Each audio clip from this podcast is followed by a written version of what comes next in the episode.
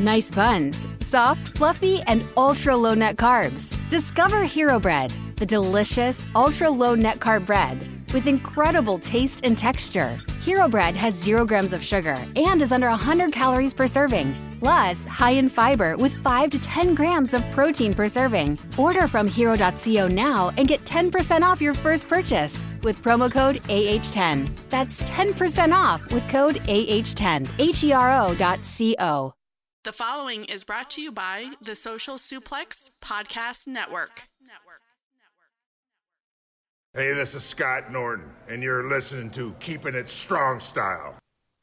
Yo, this is Rich Latta from One Nation Radio. This is brought to you by the Social Suplex Podcast Network. We present to you the Ace of Podcasts, keeping it strong style. Let's go. It's the Ace of Podcasts, keeping it strong style. Covering New Japan, they ready to hold it down. Jeremy Donovan and the young boy Josh come and hit a job out and bury all the frauds. From the Tokyo Dome over to the G1. Social Suplex is the network where we can get it done. I'ma and let them have it, cause this is just an intro. Keeping the strong style, six stars from the get go, boy.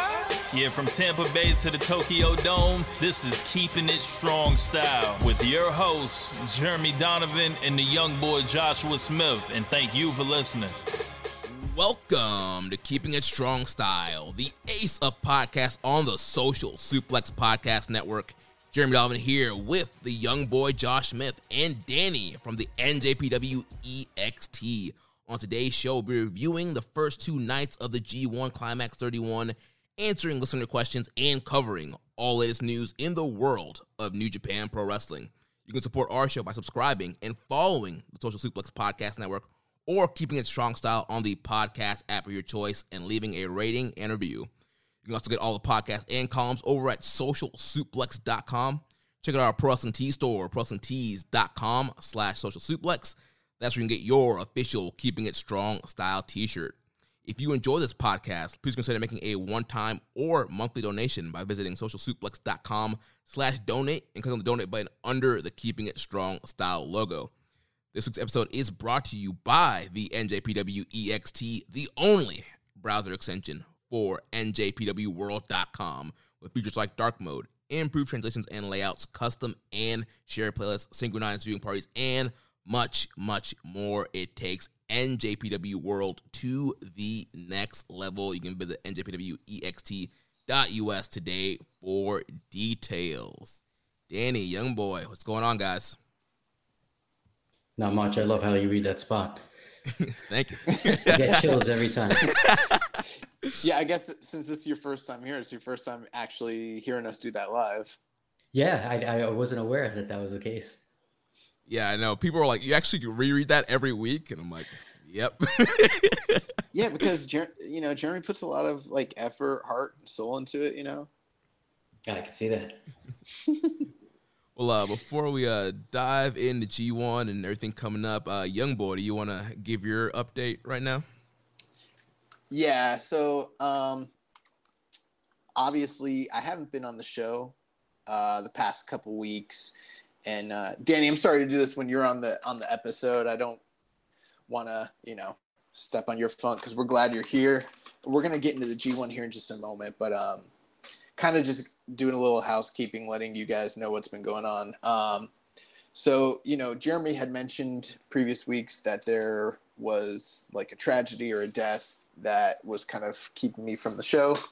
Um, basically, and some, some, actually some listeners that are connected to me on social media, the, the limited social media I have kind of know, but, um, my brother actually passed away. Uh, what was the most recent holiday? Uh, Labor, Labor Day. Day. Yeah. Yeah, the evening of Labor Day, um, he actually committed suicide, and so it's really, really, really tough and detrimental. Um, you know, to our family and just a, a really tough, tragic loss. Still something that we're kind of reeling from and trying to get through. Um, you know, reaching out, getting some help myself for the situation, but you know, wanted to be here with you guys because, you know, doing the show is actually in a certain way kind of cathartic and therapeutic for me. But um, just up front, haven't watched the G1, barely, you know, kind of keeping tabs on what's going on with wrestling. Um, but I am I am aware what's happening with the G1. So this is kind of I'm gonna kind of be like color here today. you guys are kind of I'm gonna rely on uh, you and Danny as kind of play by play throughout this G1 tournament because it's already starting to go. I will try to get caught up, but you know, between things with my family, things with my career, uh, it is highly likely that I won't be seeing the entire G1 the way that we do every year. Uh, just kind of want to set that expectation with the audience.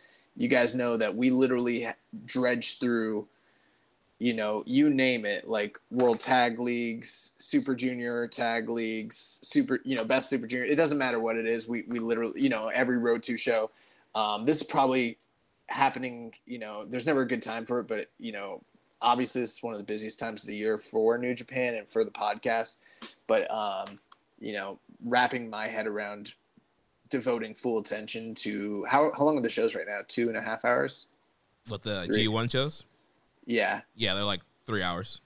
Yeah, so like wrapping my head around full attention to a three hour show, breaking it down, it's been kind of difficult. But um, you know, not leaving the show or anything like that. It's just uh, you know, it's a terrible tragedy for my family.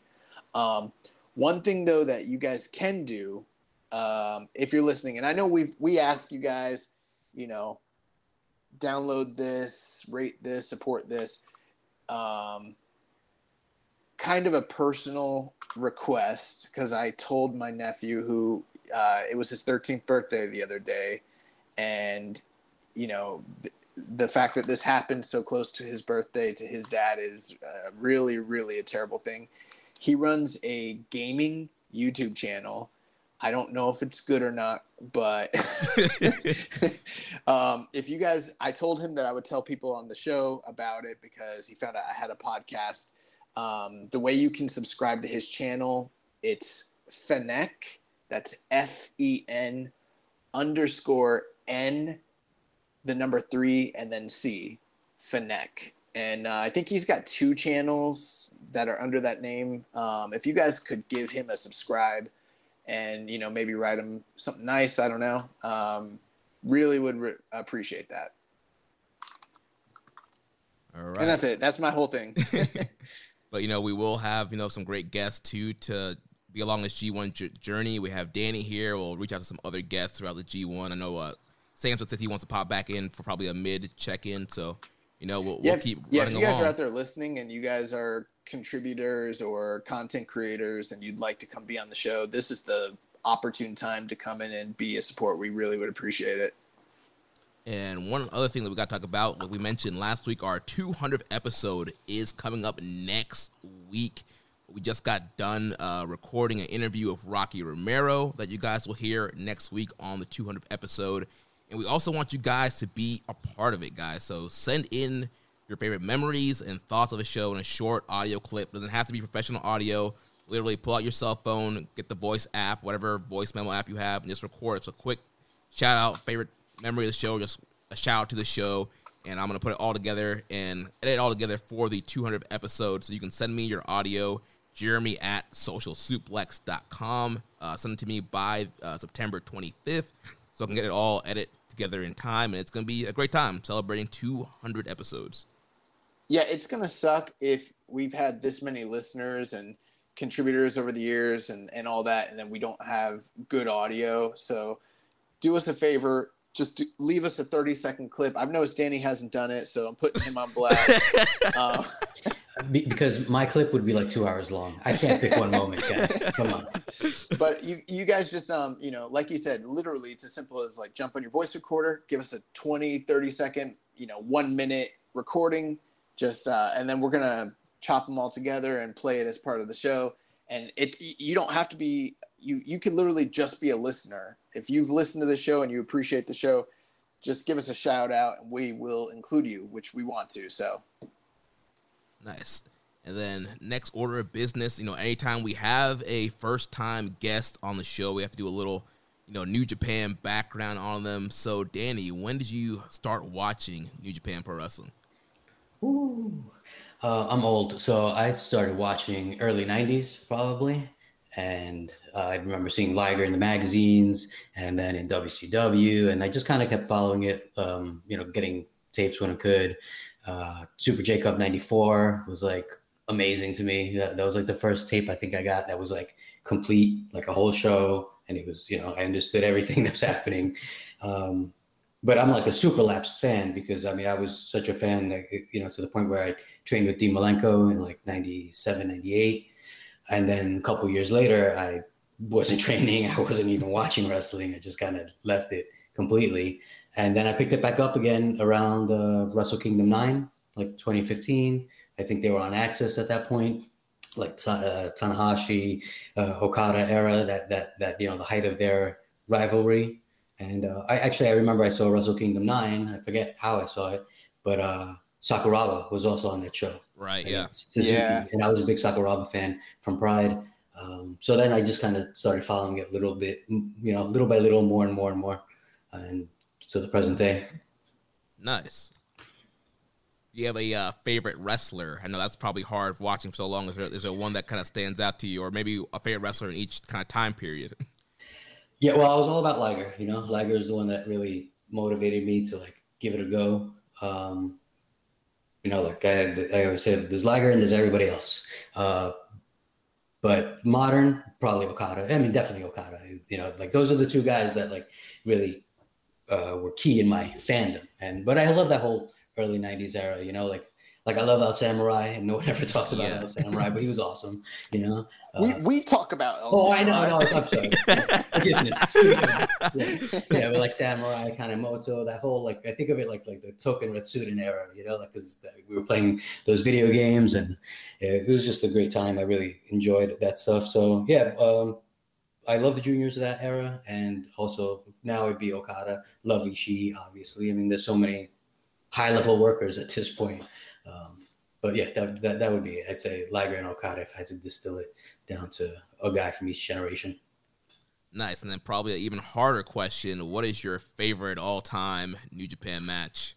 Yeah, it's super hard. I, am going to give you a, a, really corny answer because I'm sure it's like, you know, a match that a lot of people uh, is their favorite. Okada Omega 1. Um, mm. I know that, you know, you can, those are like kind of interchangeable, right? Two some people like two more, some people like four more.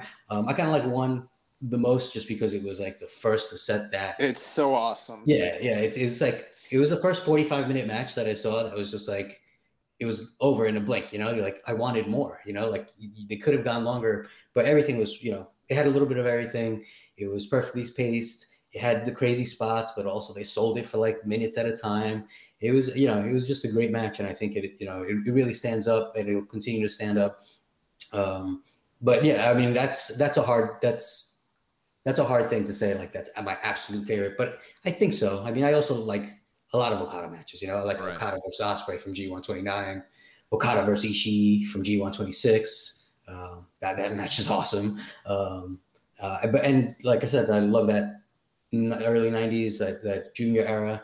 Uh, Liger versus Sasuke from Super J Cup '94 semifinals is like always stands out. It always looms large in my memory because it was uh like once you know the backstory, Liger puts this tournament together. You know, like you would think, well, he's the booker. Why wouldn't he put himself over? But he didn't. You know, he eliminated himself in the semifinals to put Sasuke over. Like that shows like how unselfish he always was, and and it's a great match too. And like the ending is like, I love the ending. The ending is like, uh, you know, when Sasuke slips off the rope, and Liger kind of gives him a little clap and like, uh, yeah. whoop de doo, good job. Like it's like just perfectly covered Sasuke pops up, gives him the Rana, done in like 20 minutes. It's, it's a great little match. Nice. Also, I'm glad too that you mentioned Omega Okada one because I do feel like that one does kind of get overlooked for the the last one, Dominion two out of three falls, and also yeah, the couldn't have that without the first one. So that's that's a good shout right there.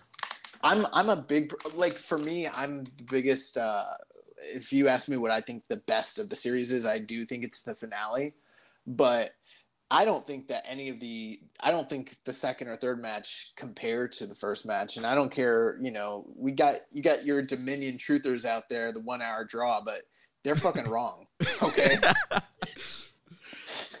it's all about that first that Wrestle Kingdom match. The best stage. It's got the best. It's the it's got the craziest bumps. It's the best match they they had until the fourth match, in my opinion. I love that match. Yeah, I, I see the arguments for all those matches really because they all build on one another, right? So Right. it kinda, Right. you know, it has that complexity. Each one has a little bit more complexity in the callbacks that the previous one didn't. But yeah, I'm with you guys. I, I think the first one is just incredible and as a standalone thing, just I, it, it's it's one match that I think even if you've never watched wrestling, you you would get into it like because it's not you know so absurd and yeah it might be pretty long but uh it's it's it's it's just very easy to read you know even for a casual fan Right. All right. Well, uh, let's uh transition now. Let's talk about G1 Climax 31. So we had the first two nights this past weekend in Osaka in the Edion Arena. So we'll start off September 18th. We had the the A block kicking off. We had an attendance of 1,963. Uh, pretty decent crowd here for you know the limited capacity and the, the crap cloud era. And Osaka's always been one of the, the better arenas during the clap crowd era. So this uh, show opened up with Sho uh, in a uh, you know kind of a prelim match before we got to the block matches. Sho defeated uh, Oiwa six minutes and eight seconds. So you know here we're, we're seeing Sho um, you know get used to the new gimmick. uh, You know being a part of the House of Torture, kind of working some stuff out uh, trying to get over that that new submission, the snake bite. He's calling it. Um, uh, what Danny? What do you think about uh, Sho here? i think he's getting comfortable i think he still has a little bit to go right like um imp said last week he's got the face thing going on he's got crazy eyes right he's, he's crazy eyes killer um but I mean, overall, I mean, I think this is a good use for Sho, right? Not necessarily House of Torture. I mean, because you know that's the one faction named by the fans. I think. Um, it's, uh, you know, like I could do without that part, but as far as him being a heel, if I had to choose between him as a heel or a face, I think this is probably more natural. It's hard to say, right? Um, but I think so. Like I think that he'll grow into it. Um, so I mean, I thought you know this match was what it was. It was a squash, right? An extended squash. It was. Yeah. It wasn't that long. Um, Which submission is the snake bite? it's a go-go plata. Okay. Did he use that in the match with Yo? I don't recall. I don't remember that. I don't think he did. Okay, so it's something new that he's doing, and he, he's doing a go-go plata. Basically, is he altering it in any way, or it's just a straight up go-go? I, I think it's a go-go. I, I really didn't examine it too closely, but I, I, nothing looked amiss. You know, not like I when I saw the money clip and I was like, well, "What is that?" Okay, gotcha. Yeah, I wasn't sure if it was like uh, when Undertaker did the Hell's Gates and he kind of modified it a bit. What was his modification on that? I I don't think he really. He didn't Got- throw the leg over the head, right? Like, No, he just threw it over the back, and then he would pull down on the head, basically. yeah. I think his is tighter than that. Sho. yeah, Sho does definitely look looks better than the Hell's Gate. So yeah, so Sho. That- that's an interesting move. I mean, um, is he putting himself in a pinning predicament when he's in it? Because I mean, that's been the one kind of knock on it. Is usually you're going on your back, going to your shoulders, basically. Well, I feel like Oiwa flattened out more, um, and so sh- Mm. and so Sho was a little bit angled, and I don't think his back was completely. I think he's, he's kind of arched. So, but yeah, It'll be interesting to see like how they work that when guys are trying to fight out of it in the future, right whether they count as a pin or not. or even just like at, with them struggling, if that puts him in a precarious position. You know, how long can he actually hold it without the referee noticing? You know, that was the problem when, when Brock Lesnar used to put people in the uh, the Kimura. He was always pinning himself. Right. and they never and they never counted it. But yeah, I thought Joe looked good here. Like I said, he's he's trying some stuff. He's trying this, you know, the go-go plata. He's doing the whole thing where he slaps his opponents to the count with the referee when they're on the outside, and also just trying to work up the the aggressive here. Uh, we have a question here from Reddit user. I believe this is Chalk to Lock. The show going to be wrestling in the pre-show every day? And no, he's not. Um, it's just throughout the tour he'll have some pre-show matches. And also asks, you guys see House of Torture splitting from Bullet Club over World Tag League? They want this. They want this breakup quick, huh? Get this stink off me. Get these guys away from Bullet Club. Yeah, I mean, uh, i- it's possible. I mean, there has been also you you haven't really seen the House of Torture interact with the other Bullet Club guys. They are mentioning it in the, in the ring announcement, saying you know these guys are a part of House of Torture. Um, so yeah, I, I, do think there might be. I don't know if it's gonna happen over World Tag League. Maybe it's in the, in the build to the dome, but I do. I wouldn't be surprised if there was some kind of split here. Yeah, my whole thing is I don't know how quickly they're going to do that. Um, probably some of it's going to be dependent on external circumstances with the pandemic and travel provisions and everything. Because you, you got to imagine that, you know, the, the whole aim and goal is to eventually do Evil and Jay White at some point, I would assume. Um, so that's probably the biggest thing is like, when is that even feasible, you know? Right. Well, let's move on to the next matchup here. So this was the first uh, block matchup of the night for the A block. We had, speaking of House of Torture, one of their members, Yujiro Takahashi. We got the return of Pieter, uh, accompanying Yujiro down to the ring. Uh, you know, just making for a great atmosphere for this matchup. and was she there? I, I, I didn't even notice. I, I don't notice these things. I'll take your word for it. Well, this man is pure, Danny, pure of heart. That's me. But uh, you know, we had our, our first big upset here. Yujiro Takahashi defeats Kota Ibushi 11 minutes 31 seconds with the big juice that elevated uh, DDT, you know, execution type maneuver, lays out Kota Ibushi, gets two points up on the board. This was a you know a very winnable match for Ibushi kind of two points down the drain here for him. You know, Danny, what do you think about this? Obviously, shock finish elevates it a little bit. Uh, Yujiro didn't look bad during the match, but he also, you know, he wasn't doing anything special, but he was solid. You know, he was, he's, uh, he can be solid. Like we've seen that, right? Like his, he's not what he was once, but he's still a good hand. And I thought the match was fine up until the ending, and then that took it up a little, a bit. You know, quarter star, half star, whatever you, whatever you, whatever you want. Um, uh, but yeah, I mean, I thought it was, uh, I thought it was the right thing to do too, in terms of, like, we already have the Yano spoiler, who's like he can beat anyone at any time.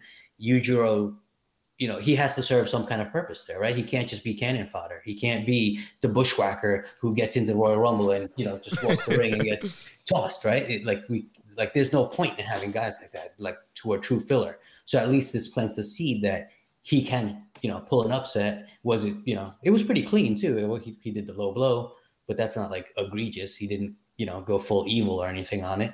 Um, so I thought I thought it was the right thing to do, you know, and and it probably bodes well for Ibushi, right? Because when you start off cold, there's a tendency tendency to get hot Correct. stretch, right? And the, and the opposite is true too, right? If you right. start out real hot, you're gonna fall off and you're gonna end up at 50-50. So I, I thought that boded well for Ibushi's uh, chances. And me and Jeremy were talking the other day, and I, I was unspoiled, but he'd already seen this match, and I was like, you know, Yujiro might beat Ibushi. And I was like, I know it's crazy, but I was like, Ibushi, you know, was coming off of three finals two two G1 wins back to back to back, and I was like, they kind of need something like a, a little bit of a story. Like, what if he goes cold for the first few nights? And like Jeremy kind of like looked at me and I didn't, didn't, want to spoil you. I was like, damn, he, he's right. uh, but yeah, but but I, but I mean, you know, this is really um, progression for Yujiro's character. If you think about it, last year he was that cannon fodder that you talked about, Danny. I mean, the, the guy only picked up two points, and I I don't remember who did he beat Jeff Cobb I think. Yeah, Jeff Cobb last right. night.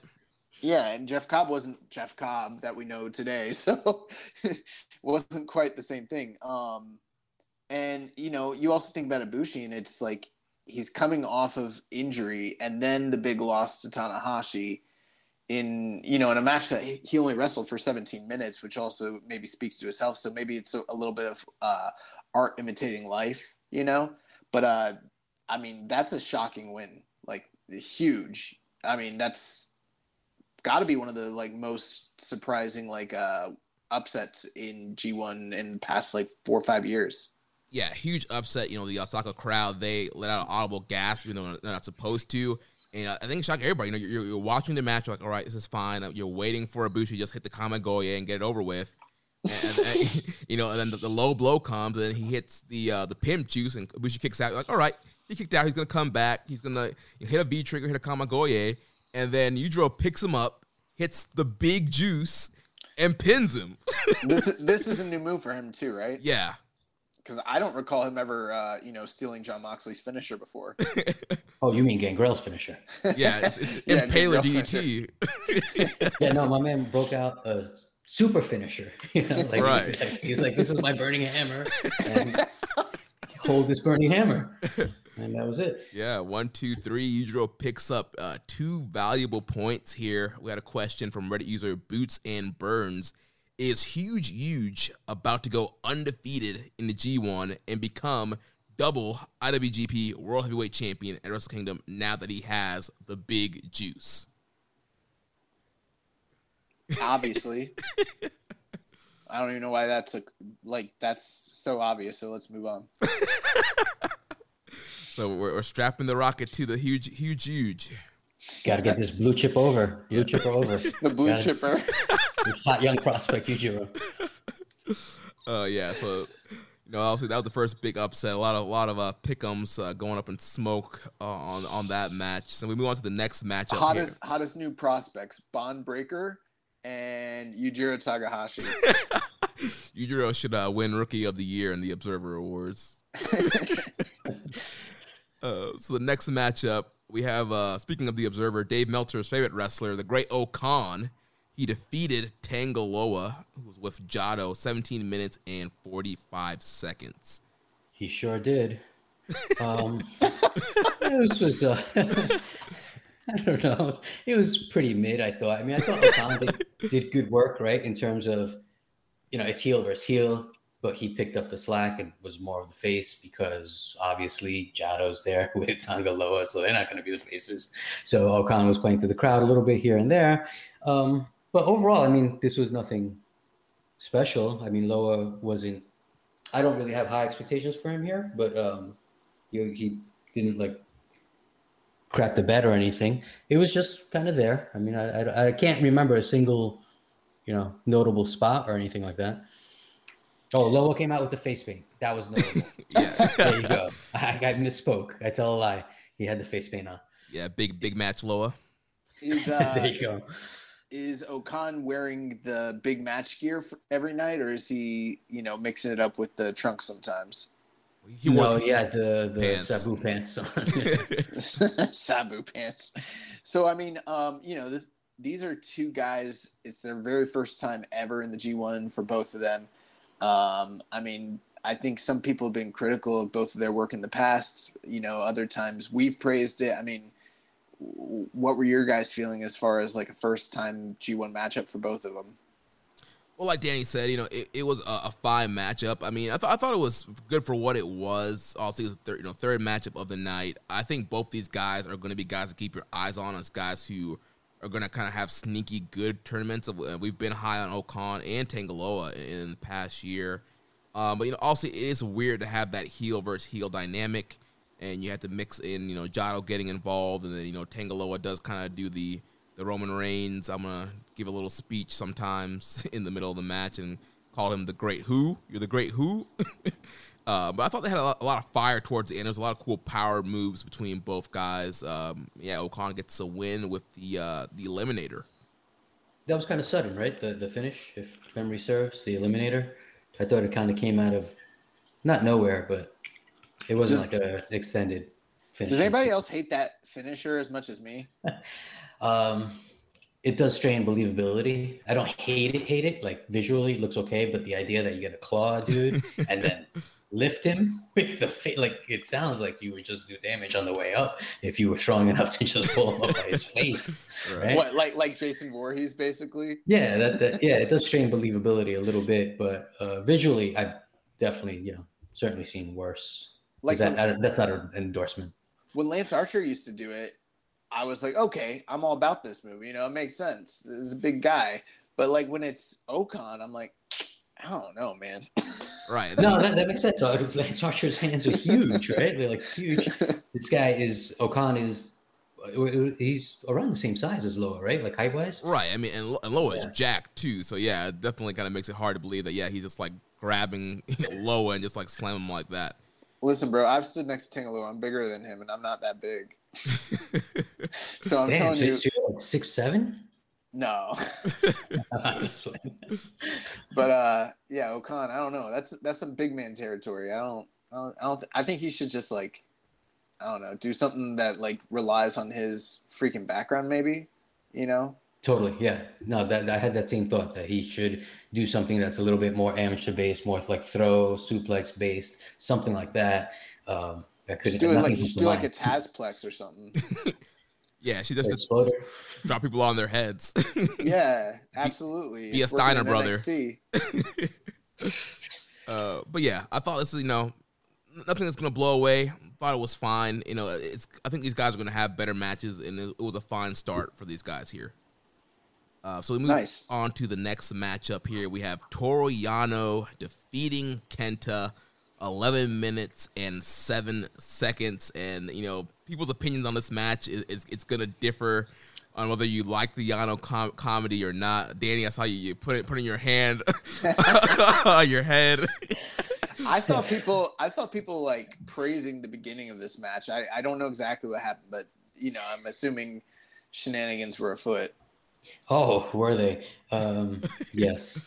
I, I, will preface this by saying I, I, love me some Yano. You know, I, I think Yano's hilarious, right? But in small doses. And I and this was 11 minutes of just like you said, shenanigans, or as my niece would say, shenanigans. Just the whole 11, it was just all tape based, like this roll of tape. And he was just, they just kept going back to that. And it was just so much of it. I, I really don't even, I can't even rate it like as a match because it was like barely a match to me. right. Like, okay, they, this is like comedy segment, you know. I don't know, Danny. The official record books say 11 minutes and seven seconds. oh man, and you feel action. every one of those 11 minutes. Feel, I, I, did. I was like, oh man. Hey, I'll tell you this: if I if I wasn't coming on the podcast this week, I would have skipped this, or I would have fast forwarded it, or played it at double speed, something. But instead, I sat there. I did my due diligence. I did my homework, and I watched every minute of this. I took notes. um, and I hate myself for it. Keeping a strong style, punishing Danny. but yeah, it was, and, and the and the finish too was kind of sloppy, and that that was supposed to be an inside cradle, but it was just like, let's fall together, let's tumble like lovers, and then yeah, it was just not great. Was, yeah, was... this, was, this, was, straight up comedy from the get go. You know, the referees checking both guys. Yano has, you know, tape hidden. Kenta has tape hidden. Um, like you mentioned, Dane, the story of the match was a tape, and it's all, all based off of last year's G1 match. And um, they, they, repeat the spot where Kenta, you know, gets Yano up on the stage and ties him um, to to the um, the gimmick there, the, the, scaffolding thing, and then Yano has to run back in. He gets back in, and uh, yeah, then you mentioned he gets you know Kenta taped back up and gets him. He was supposed to kind of cradle him up, but it's kind of like fell on each other and yeah, Yano outsmarted Kenta, uh, got the pin, and you know, again, you know, we're talking about Ibushi throwing away two easy points. Uh, I think that was you know some easy points there for Kenta as well. Uh, so starting off uh, cold, just like Ibushi here, but yeah, this is straight up uh, 11 minutes of a comedy match. You know, I, I went two stars flat on it. Um, it, it, it, there was I did laugh at some points, but overall, like it, it wasn't really much of a match. Yeah, it was just it's to me it was the same note over and over. Like I got it, the tape. It's funny because that's what he does. Yeah. Um, but yeah, the, anyway. But then the business really picked up here with the semi-main event of the evening. We had the submission master Zack Sabre Jr. defeating Tetsuya Naito 27 minutes and five seconds. And I'll see what we'll talk about the news about Naito here in a second. But uh, let's talk about this matchup. Yeah, you said it. Business definitely picked up. This was uh, I, I and I haven't been as high on Naito versus Sabre as other people. Like I've enjoyed their matches, but I haven't liked them as much as other people have. I thought this was the best of the series. Like uh, for my money, I, I I enjoyed it the most. I thought you know Zack looked great. Like physically, he looks great. Like he, this is the best shape he's ever been in. Which uh, you know, I'm not a body guy or whatever, and I not to body shame anybody, but I think it's important that like at this level, he have that physical credibility. Um, and he has it now, and he has it, and he's putting it to good use too, because he's doing suplexes out there. He's changing it up. He's he's doing some different offense. I thought he, uh, I thought he really shined here. Like he just he carried this match in in in certain ways. Um, Naito's you know mobility is he you know he can go in short bursts now. You know he I mean he can still go period, but uh, it's um, he's obviously not what he once was physically. And I feel like ZSJ really made up for for anything that might have been lacking with Naito, especially knowing now that he hurt his knee for real in the match. I try, I rewatched the match to try to find where that might have happened. I, I couldn't see an exact moment. Um, well, well, yeah. this man's been like, you know, walking around for years now with like literally layers and layers of tape and athletic, you know, padding. I mean, one one wrong mis misstep like in the wrong direction was enough to like do his knees in at this point. Like he could have literally just like done a forward roll and like, oh god, my knee. yeah, yeah, that that might that certainly could have been the case. But I thought they had a lot of great spots, good like good action. I didn't. There were no lulls really. Um, they just kept moving, even with the submission based. Um, but yeah, I, I, thought it was a really really good match. Uh, there's a lot of moments that I really liked. Uh, powerbomb off the top by Zack, the DDT out of the shin breaker by Naito. Um, this what? Oh, the counter uh, into the what is it? The Valencia, the the Zack uh, driver counter. Yeah, mm. into the Valencia. Uh, yeah, it's just a really really good match. And I, like I said, I thought it was the best in the series. Yeah, I really enjoyed this matchup. It was one of my favorites of the weekend. I went, I went four and a quarter on it. Like you mentioned, Dave, there was a lot of great. Also, these guys have wrestled each other so much times now. There's a lot of great counters out of their big moves. Um, great near fall with Sabre doing the European clutch, which he normally wins. I thought he he was going to win there, uh, but Naito uh, kicked out there. Like you mentioned, he's working over the knees. Um, the whole match. So, you know, also I'm thinking, you know, Naito selling. Like you guys mentioned, his knees has been taped up for years. You know, the recommended match uh, that Chris picked last week mm-hmm. was from you know G1, um, the finals against Tanahashi, and his knees were typed, taped up back then. Um, so I didn't think of anything of it, and then also we, got this uh, this news here of, of Naito being actually injured. Uh, but yeah, that was the focus of, of Sabre, and he got him in his uh, you know new submission. The yes, I am a long way from home uh, had him uh, tied up there and uh, focused on the knee. And Naito, he was in the middle of the ring, couldn't move, tapped out. So Sabre gets you know the big submission victory here. Uh, they teased the, the 30 minute time limit draw. Uh, they went 27 minutes, you know, getting down only three minutes left. Um, and, you know, people, you know, they're wondering could Naito hold on for three minutes, but he couldn't. And legit, I don't think he could have with the, with the pressure that was probably on his knee. Yeah, this was another one that when we were kind of when I was doing my prediction predictions with Jeremy, I was like, yeah, I was like, yeah, I mean, Naito was the champion last year. He got the better of this guy in the tournament. I was like, they're probably gonna probably gonna go with Zack here, you know. Um, but these guys always blow it away every single time they're together. In fact, I I might even be as bold to say I think that Zack Sabre Jr. might be my favorite regular Naito opponent. Um, and because I mean they just never miss really. So um, looking forward to actually going back. Maybe maybe since we're doing the review now, I can kind of cherry pick some of this stuff. I don't have to watch the uh, the Yano match. but uh, definitely looking forward to this one. But yeah, it is unfortunate, you know, the outcome, you know, post match. Yeah, and real quick before that, there was a question I forgot to grab from the Discord from EMJ Does PR. He says Zack Sabre Jr. now has big muscles, which we know always leads to titles. So Zack Sabre Jr. and singles title in the near future. Please discuss. He's not wrong. Um, I, I, I don't think that's a reason they would choose to push uh, Zack. Um, but certainly, they, they, he's the kind of guy that can pull the trigger on anytime, right? They they he's credible enough that they could put him into the main event program at any point if they want to take him out of tags, and he would be totally fine. Uh, you know, certainly his performances would be up to, up to stuff, but he also it wouldn't be weird in the eyes of the fans either. I don't think. Uh, I like I said, I'm glad that he looks better. He looks physically stronger. Just again, it just gives him a little bit more credibility, so that when he's moving guys around, it looks right. It it makes sense. Right. Um. You know, as far as you know, a push for a singles title. I mean uh, he still is one half of the tag champs with Taichi as Dangerous Tekker, so he's kind of in the tag mix for, for right now, and he'll probably will be going into Dome season. But I do think you know next year for the 50th year, you want to push some new guys, do some new title matches. I do think once they drop the belts, uh, Sabre is a guy that would be interesting to get in a singles mix. mix. You do have the U.S. title back. You, you could have him. You know, him and Tanahashi have a, a history. You could have Sabre get the belt from Tanahashi at some point. He could be the U.S. champ somebody that can fly over here to the U.S. as well. Um, so there's a lot, a lot of possibilities that you could do with Sabre. I would love to see him challenge for the world title. Um, he, I think he would be a great opponent for Shingo, and if you know Osprey ends up becoming undisputed champion, we all know him and Osprey have amazing matches together. And remember, pre-pandemic, they were gearing up for a singles title challenge between himself and uh, Jon Moxley, and I think Right. you know the Dangerous Tekkers were still kind of going hot and heavy at that time. You know, so it wasn't like it was one or the other. He was still kind of able to cohabitate both the singles and a tag team role. But you know, the thing with Zack was when he won that um, New Japan Cup a couple years ago, and he ran through you know all those top guys. They really established him as this credible force in the company, and he's he hasn't really ever kind of gotten back to that form. And what what year is that? 2018, 2019? Yeah, I it's don't 20, 2018. Yeah, so we're talking like four years going on.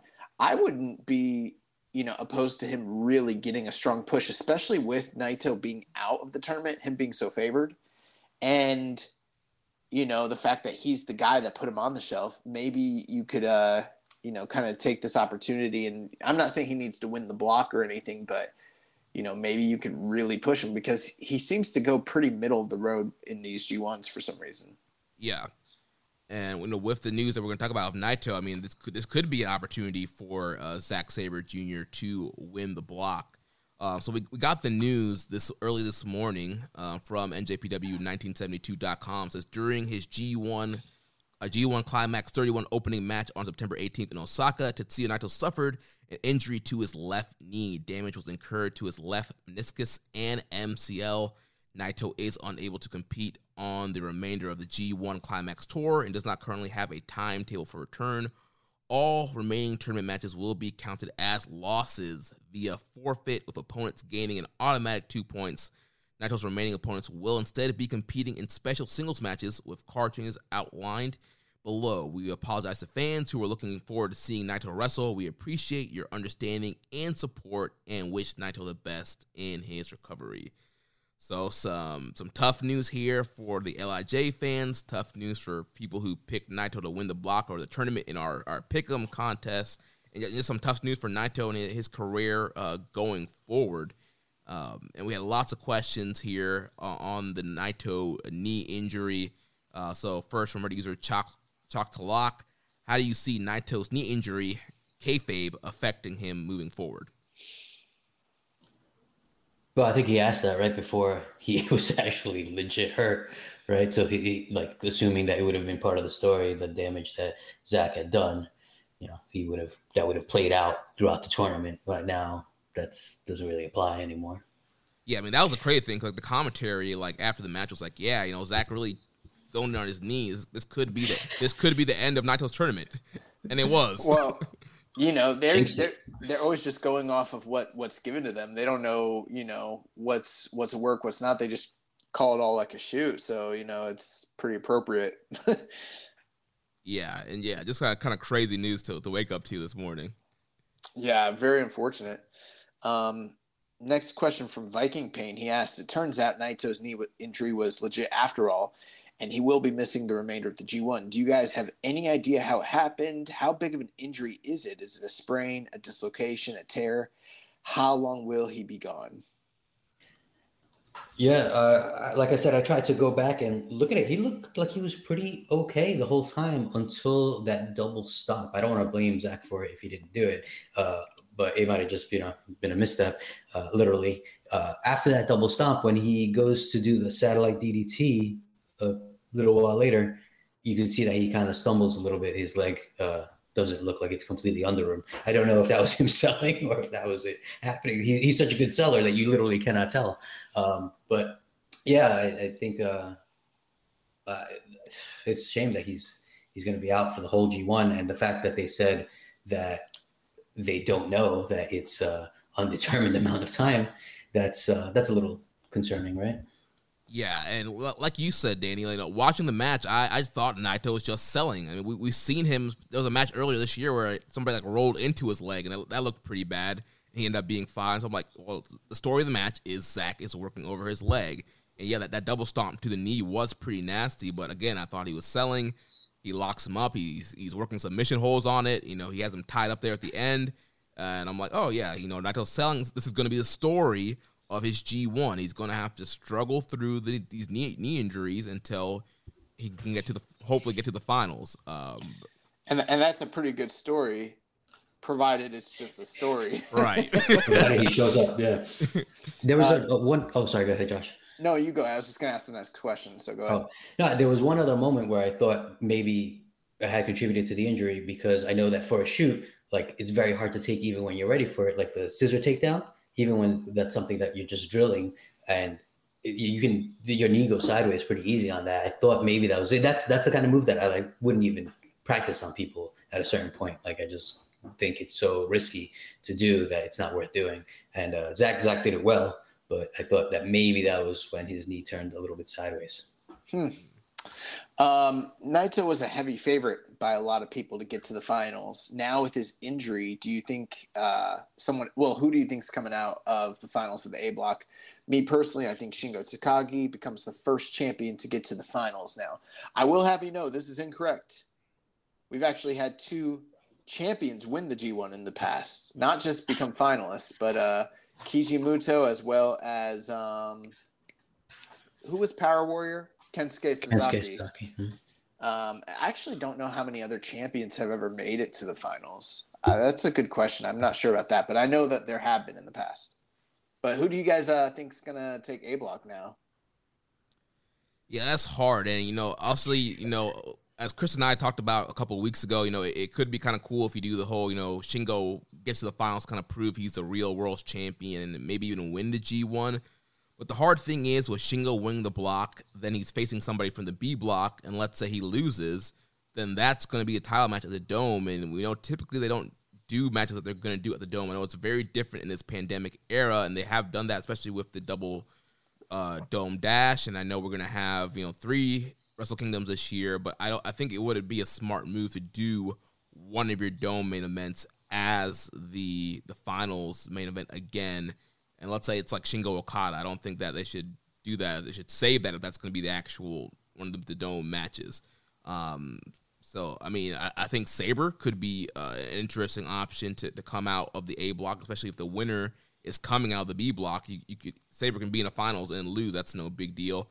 Uh, I think the other favorite would probably be Kota Ibushi, um, a guy that's been in the finals multiple times now, uh, multiple time winner.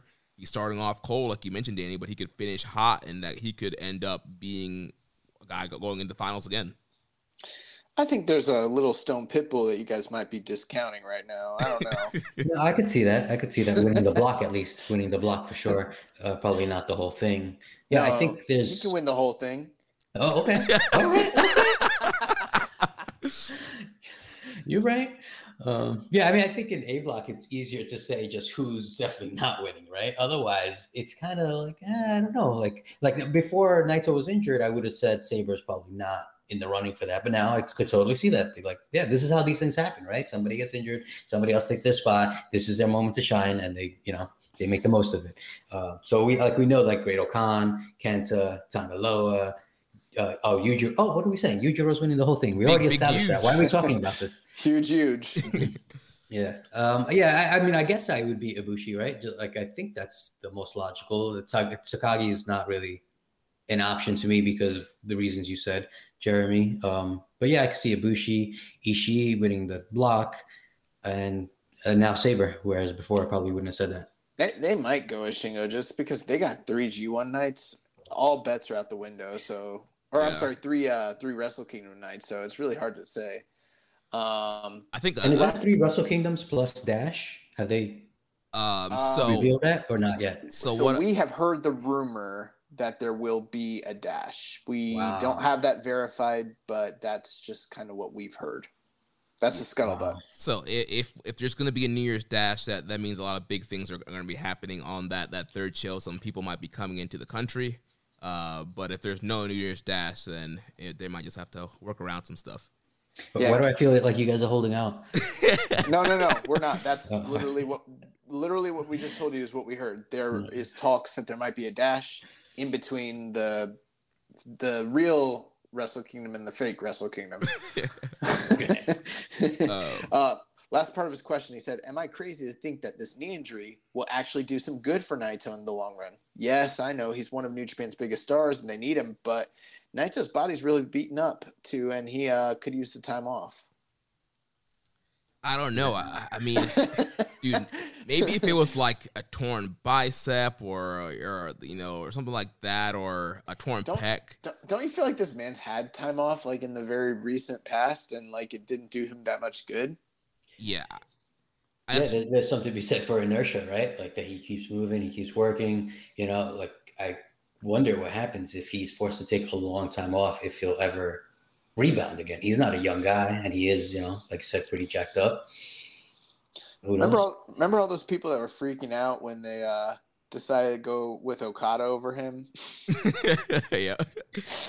Uh, Maybe, maybe, maybe the bookers knew a little bit something about the health of Tetsuya Naito because I mean this man's been broken down for a few years now, uh, and I'm not saying that I know it's funny, but like honestly, uh, I, I I don't ever think that someone having a serious knee injury is ever good for them in the long or the short run, like at all. So hopefully he gets better, but uh, yeah, it's not good news. yeah, it's gonna be tough. A lot of people when they have knee injuries don't come back hundred percent themselves. They maybe can't do a lot of things they, they did in the past.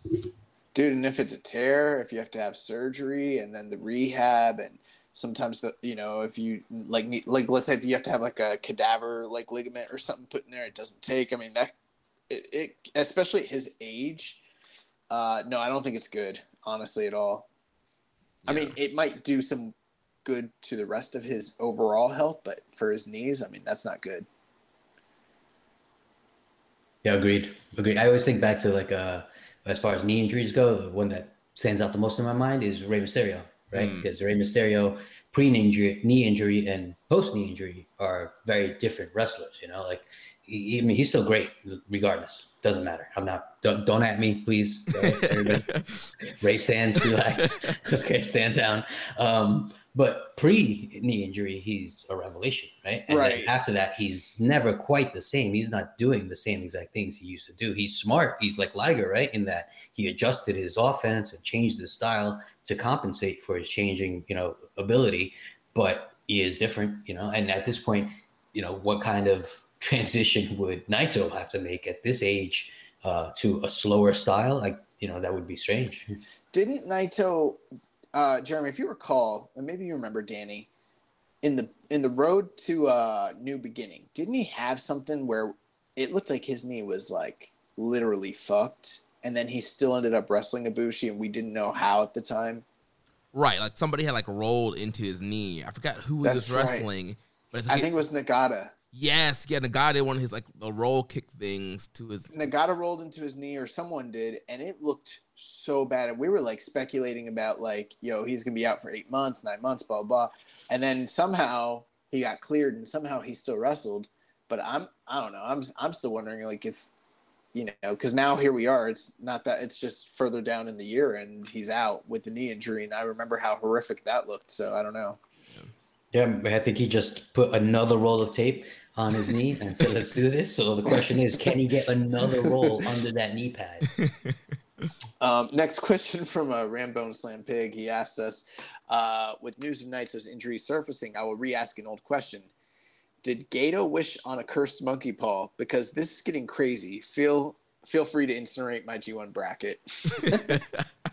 well, I think yeah, a lot of people's G1 brackets are, are up in smoke now. I mean, I had Naito winning the A block, so I don't see myself, you know, surviving in, in our contest uh, much longer. But yeah, I don't think uh, Gedo put a curse on him, but definitely uh, some bad luck here for Naito. Uh, last couple questions from Dom Homie 101. He said, Any thoughts on the knee injury of Tetsuya Naito? Uh, I feel like we've covered that, but he asked, How do you think it will affect the rest of the G1 and beyond G1? Where does New Japan go from here? And I think the interesting question is, you know, how does this affect the booking of the G1 specifically?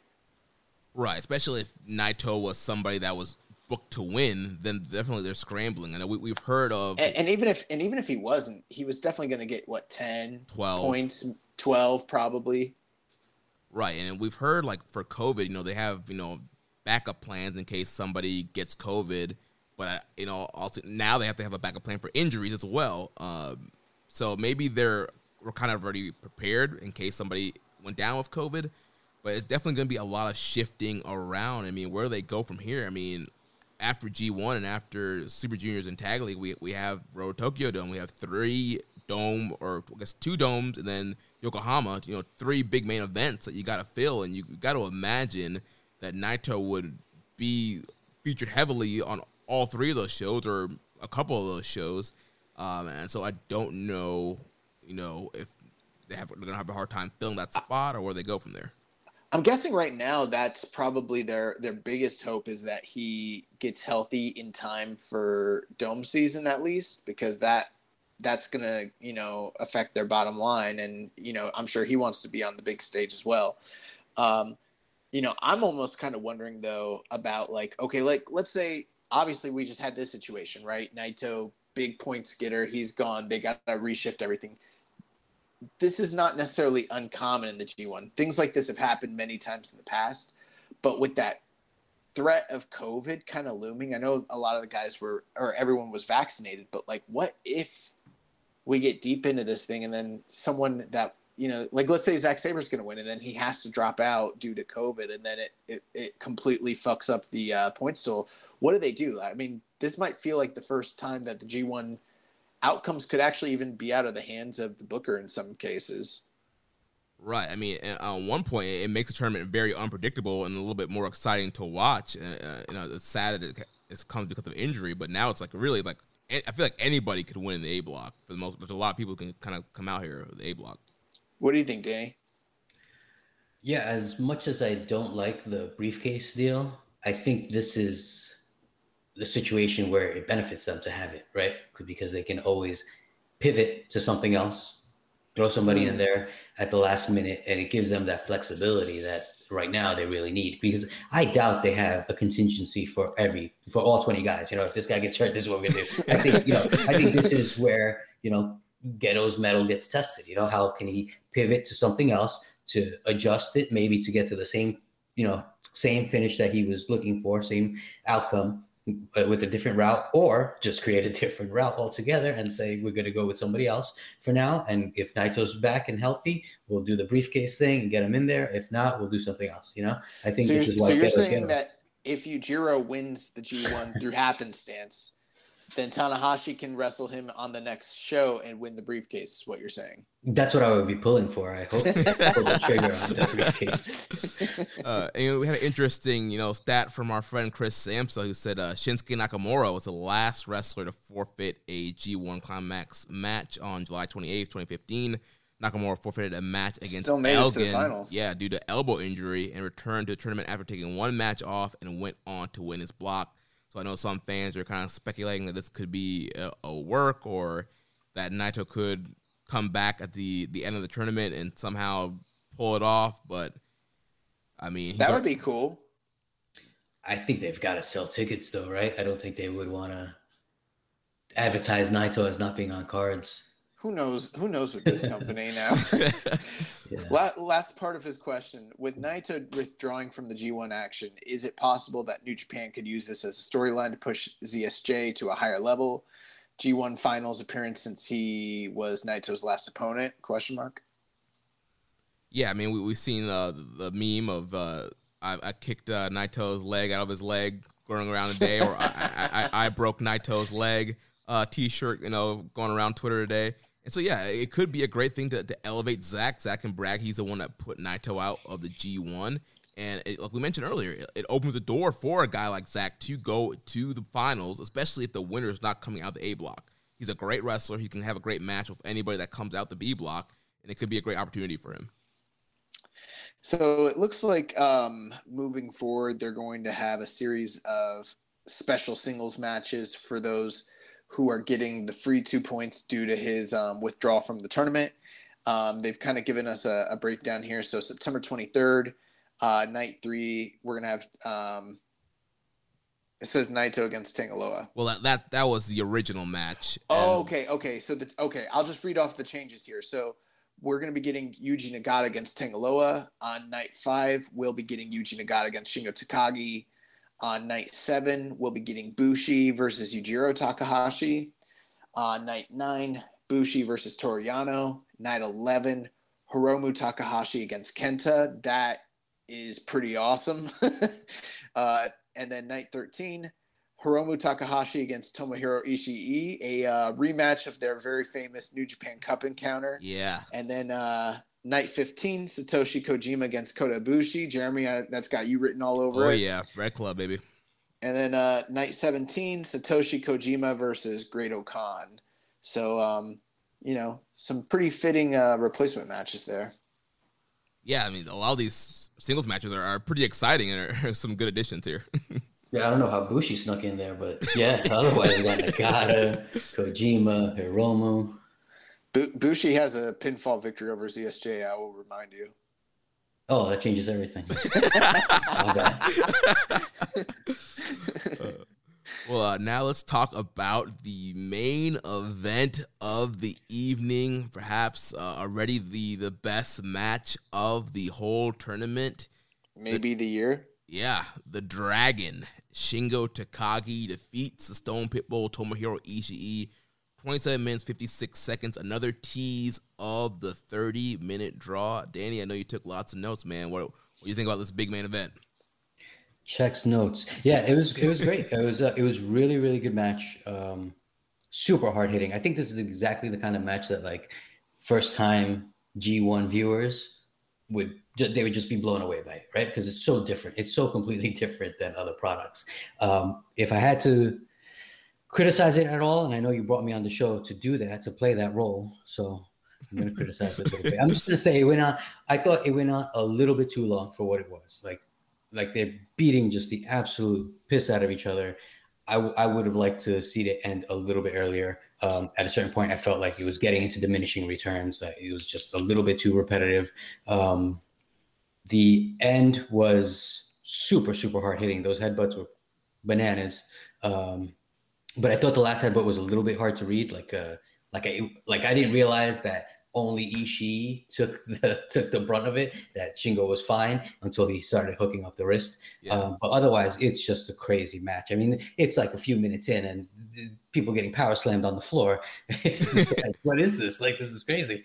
Um, yeah, they just just oh, the, it's some of the strongest. I, I, we you see it all the time, right? In New Japan, lariats that like just knock people out of their boots, and even when you're used to it, some of these were like, oh my god, just end it. You know, like that lariat is that's that's a finisher anywhere else. Yeah, I just love you know this was obviously a different pace from the whole rest of the night. You know, before the semi-main Sabre and Naito was a more kind of technical, methodical, like Sabre breaking down the knee. Like you mentioned, Ishii and Shingo, we got we got a never title match here. These guys from the bell ringing, they were going at it with the, shoulder blocks, like you mentioned, strong layers, strong chops. You know, Ishii doing the the chops to the throat, and um, great job on Kevin Kelly. You know, they were talking about Ishii when he was a young boy and in dojos, he would get chopped in the throat for not, you know, cleaning the toilets right or doing whatever duties right in the dojo. So, you know, he's he's returning the favor now, and so a, a lot of great back and forth there. Um, I love obviously that the spot where they're exchanging uh, back suplexes over and over, just taking turns uh, back suplexing each other, and also the more they do it, the slower they get up in between each one. And we say all time, Ishii is just an uh, incredible selling. You know, the, the bumbling that he was doing. Oh, best stagger in the business. Yes. like, like it's unbelievable. He gets like his leg goes a little stanky. It's, it's fantastic. Uh, the one spot that I, I gasped at was when Ishii was going for the super uh, brain buster and he dropped Shingo. Uh, luckily, Shingo landed on his back, but that could have that could have ended Shingo's G1. That that was scary. I was like, but uh, luckily- Yeah, and, and then they did the you know what any sane person would do and go right back to it. And they did it again. but the good thing was it wasn't like you know the, the WWE thing where like they mess up a spot and then they immediately go back to it and try and do it. Like they Oh, took oh, no no no yeah yeah Ishii was like I'm getting this I'm getting this you're taking this Right. yeah, and it looked very uh, deliberate and the crowd was with it the crowd was all about it when he connected they you know they this was a pretty loud clap crowd right like there were some moments here where and that was one of them where they couldn't help they couldn't help but gasp like you know I think the first one that I really noticed was uh, the Esperanza in the in the Naito match right. Yeah, they yeah. like, and then the and then the clutch in that same match. Um, but yeah, and then this brainbuster too. It was it was bananas.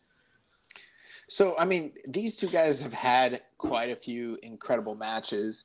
Um, you know, just two years ago, I think that they won the uh, Fight of the Year award for our year end award. So, I mean, you know, that just kind of tells you the level of violence. But this match seems to be especially high praised. I mean, are we talking best of their series? I mean, what do we, what do you guys think? And where were you ratings wise in this? Uh, personally, I, I went four point seven five. I, I didn't go. Coward. The, I, I'm a coward. I didn't go the full five. I think as much as I, I like you know the recovery of the slip of the brainbuster, I think that was the one thing that stopped me from from going uh, the full five. But I mean, this was a violent. Um, it was a masterpiece. Uh, both guys sung incredibly, and I also love too that it wasn't the same kind of closing stretch that we get from Shingo where he, he kind of hits an Noshigami, he hits a pumping bomber, and then he hits the last of the dragon. Like you mentioned, Danny, we had that headbutt exchange, and then um, Ishii just kind of like slipped, like kind of slipped, and Shingo was able to catch him and then hit the last of the dragon real quick. It was kind of a, a desperation last of the dragon and get, get to win. Yeah, it was a great match. I mean, I, like the I was picking at nits earlier, right? Uh, I, I, I went four and a half. Um, and that that's probably low for a lot of people. But like I said, at a certain point, I kind of wish I had ended a little bit earlier, just because the level of violence was so high that I was like, this would make more sense to be done by now. Like they they can't keep getting up like this. Uh, but it, it's you know a minor. I wouldn't argue against 4.75. I, I, it was a great match, and they hit super hard. They're, uh, but they also take good care of each other, right? Because those uh, those back suplexes look super hard, but they're not dangerous. You know, they're right. not dropping each other at really awkward angles or anything. So, uh, you know, you, I, I think anybody can appreciate what they did. Yeah, and I think we're going to see a story here with the time limit. So we saw the time limit teased in the Naito Sabre match. We saw it teased here in this match. And then we're, we're going to talk about Okada Tanahashi for a second. It was teased there too. So I think we're going to see more matches for the tournament go to this this teasing of a, the, the time limit draw. We might actually get a draw at some point. So it's definitely gonna be something for everybody to keep your eyes out when we're getting the five minutes, four minutes, three minutes. yeah, that's a good point. That's a good point. They're the, definitely the, the uh, setting thing, table. The other thing too is I could imagine what you're mentioning there, Danny, with it being a little drawn out, especially coming off a 27 minute match just prior to it. You know, so you got two really long matches back to back there. That's true. That might have influenced my perception of it. Well, uh, let's move. Actually, we had a question here from uh, Viking Pain. It says, "Who's the best wrestler in the world, and why is it Shingo Takagi?" um, you know, the funny thing is, uh, I know he's serious about that, but I mean, obviously, there's a lot of talent out there that you could always, you know, throw in that mix and conversation. But low key, for like probably 15 years now, maybe longer, Shingo has secretly been in that mix consistently the whole time. He just was on a smaller platform people didn't know. But now they're now they're seeing what, you know, the diehards knew all along. Right. Yeah, I mean Shingo is just absolutely incredible, definitely one of the best going today. He's the man. Yeah, I'll, I'll say this. I, I won't throw any shade. A little shade. Slight shade so we had a podcast on this network no longer with the, network and they were just uh, they, they know their shit, but they were just not as uh, familiar with uh, New Japan. And when he came out as the secret member for Lij, they're like, "Who is this guy?" they're like, "Man, they should have brought someone a little more charismatic. This guy doesn't even seem to fit the Lij mode." You know what I'm saying? And I was like, "Oh God!" like it's probably one of the worst takes on the history of this network. yeah, man, don't don't go in the archives for that one, folks. But uh, let's move on to uh, night two for the first night of the B block. So again in Osaka, Edion Arena. This time a little bit higher of a crowd here, 2,188. So a little bit more of a draw here for the, the dreaded B block that everybody was, uh, you know, dreading because of, of Evil and Yoshihashi and Chase Owens. Um, some people who are haven't been watching, they still think Taichi Tai Chi's you know, old Taichi. Uh, a lot of people were, were dreading this this B block show and the B block in general and overall, I thought that this B block night, um, compared, you know, top to bottom, I thought overall this night was better than you know the first A block night. Even though obviously Shingo and Ishii is a match of the year candidate, uh, I thought consistency wise, the B block uh, took it this weekend for me. Hmm, I hadn't actually thought about which show I preferred more. I, I guess you're right too. I, I, I guess, yeah, because really the, there was two high points those last two matches on the on the A show. so yeah, I think I'd probably go with. Uh, I'd probably agree uh, that B block. I rate the show as a whole a little higher. Yeah. Well, speaking of the Sho, uh, the show opened up with show uh, defeating. Uh, You're welcome. You're welcome for that. uh, Sho defeating uh, Fujita, the other new young lion, by referee's decision. Uh, Sho once again continuing to use trying to get over that that snake bite. Gogoplata got the ref stoppage once very similar to the, the Oiwa match, just Sho just being super aggressive. He uh, killed Fujita here with a series of Germans before he got on the uh, the Gogoplata and uh, got the win here. Yeah, and I noticed that uh, he tried uh, Fujita tried to Fujita tried to get a quick start mm. like Oiwa did on the first night, but Sho wasn't having. It. He just ducked out of the ring, which I thought was pretty, you know, smart little wrinkle to like show that he's an intelligent heel that he learned uh, from the first match. Uh, but yeah, otherwise it was what it was, right? It was a again kind of an extended squash. But both guys, both young lions, still look great in what they do. What you know, the limited offense they had, they're selling. Everything looks super good, and uh, you know they're exciting prospects. I think they're they're really really good and really really far along. Yeah, it was interesting to see. Also, they were going against each other, but it's interesting to see them against somebody that show that's very experienced and out of that dojo system. And yeah, like we mentioned in their series, man, these guys they're they're they're awesome at where they're at right now, and so I know they're going to have some few other matches in this tour, and so looking forward to seeing them uh, continue to progress. Yeah, it's interesting too um, how the first few times that we saw those guys, I was sort of mentioning how the matches that uh, Sho had had early on with, like, say, Kushida kind of reminded me of what they're doing. So it's sort of a, a good fitting opponent for them. Uh, and at the same time, you know, seeing Sho in this new phase of his career and this new style of work that he's probably doing um, I did see some gifts. I don't know if it was Oiwa or Fujita, but one of them hit this incredible drop. I mean, they I know they both do great drop kicks, but one of them just killed Sho with the drop kick, and I was like, oh man. I think that was Oiwa actually, because yeah. I wrote it down. I wrote it down drop kick, but in the uh, yeah, I think that was Oiwa. Yeah, that first night, yeah, mm-hmm. yeah, he killed Sho with that. Uh, yeah, I don't know what's up with all these young lions doing, you know, Okada level drop kicks. I don't know what, what's going on in that dojo over there. they teach him good drop kicks. They're doing something right, man. Yeah, they're doing something right for they, sure. They drill it all day. They, they play the Okada video 24 7 and they're like, again, do it again, again, until they get it right. uh, well, let's move on to the, the first uh, B block match of the night. We had everybody's favorite wrestler, Evil, defeating Yoshihashi, picking up two points here, 17 minutes and 15 seconds. Uh, yeah, you. I think you probably know my thoughts. Uh, I, I, uh, I did not like this. I, um, I thought, and it's a shame that I rate this so low. I give this like below two stars probably if I had to give it a score. A, a, a, a score.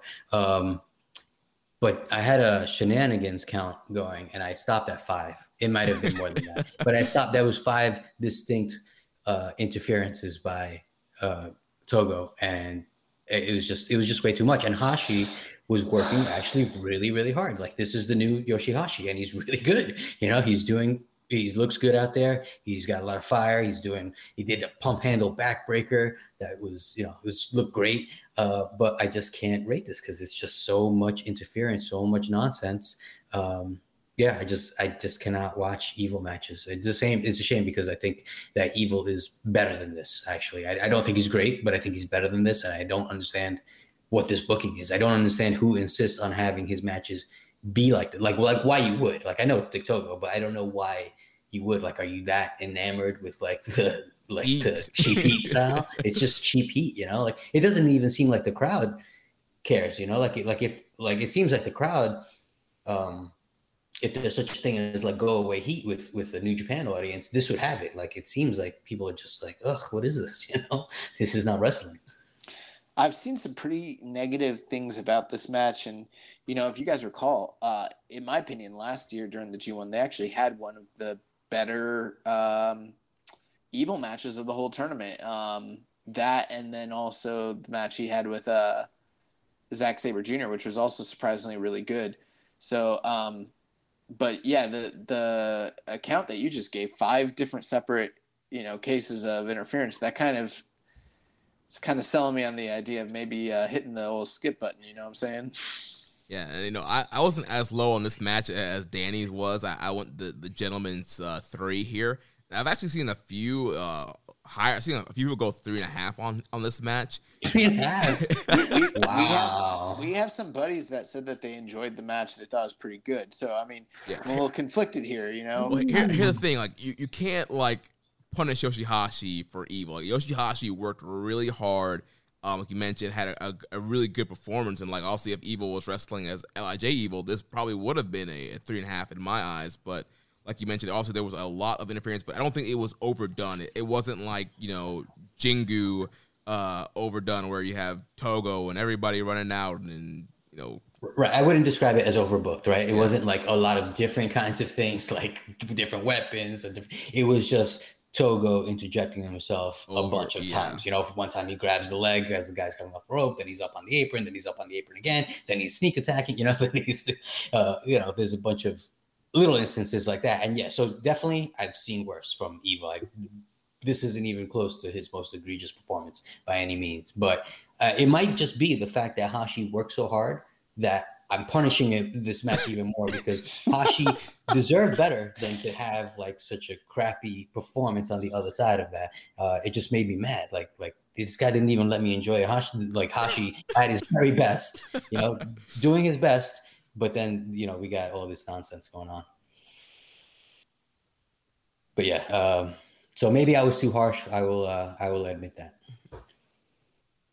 Josh, you want to get the questions? don't don't don't take it back. Just uh, you know, just ride with it. You know. Oh no, it's already been published. I, I, the every rating app you can think of. I put my uh, I noted my dissent there.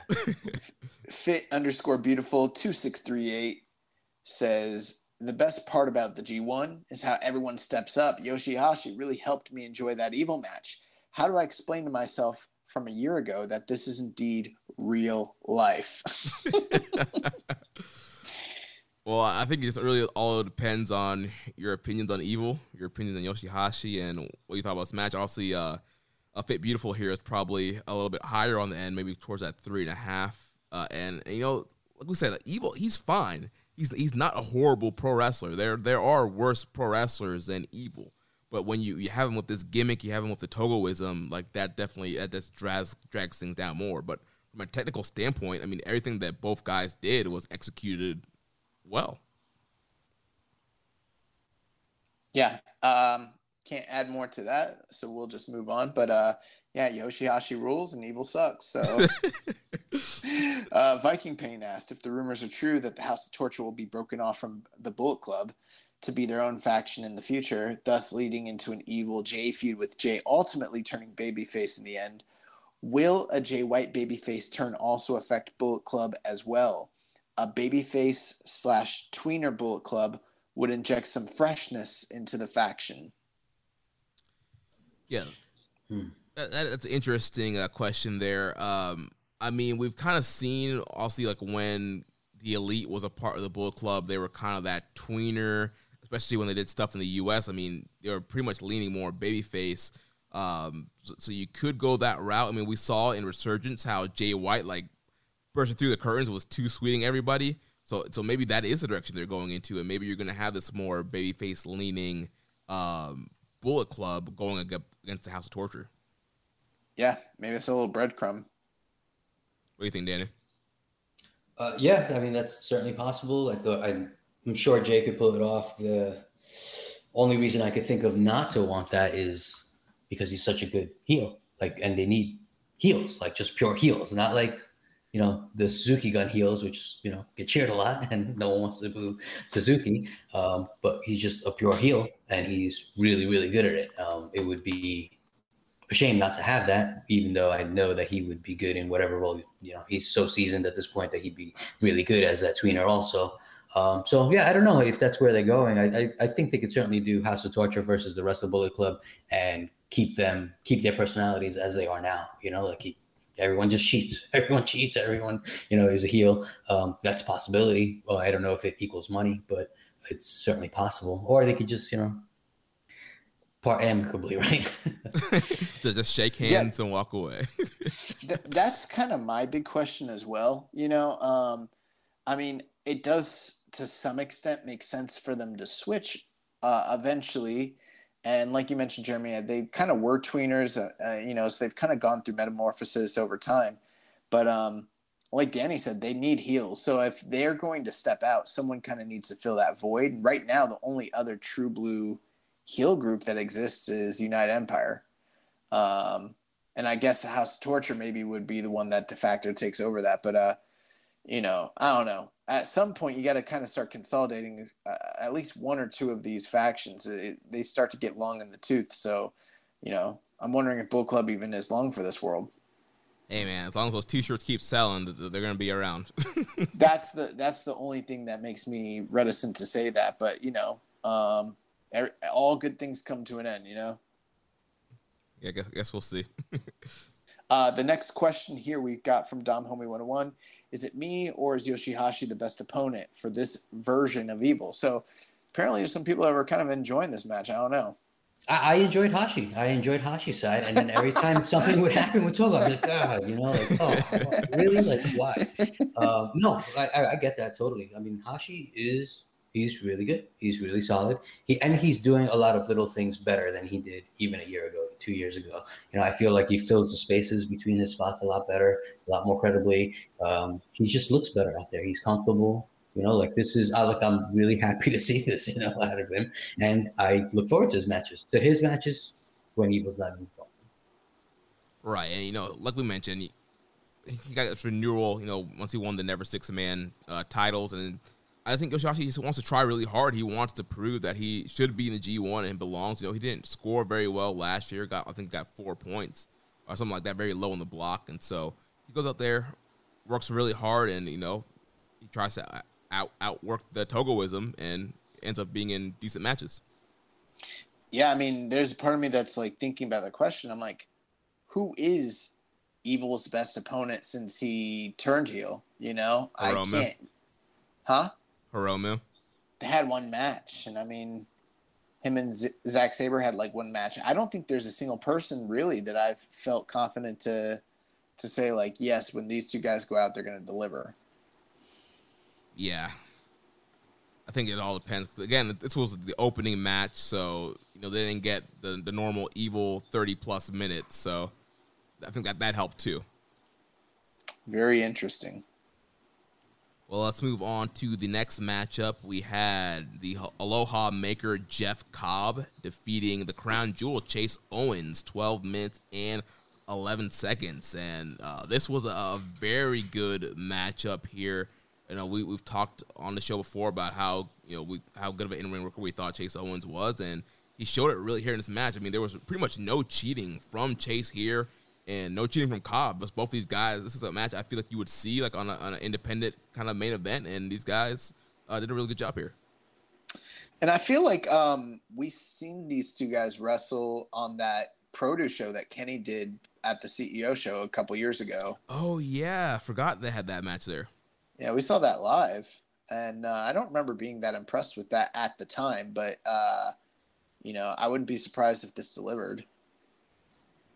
Yeah, I thought it did. Um, I didn't really have expectations either way, but I, I thought uh, Chase looked really good. Like uh, all his offense looked really um, looked really credible, right? Like he's uh, all his offense is perfectly suited for a smaller guy versus bigger guy. You know, he's hitting V triggers. He's uh, he's uh, what, what else did he do? Well, he took a belly to belly on the floor, which was crazy.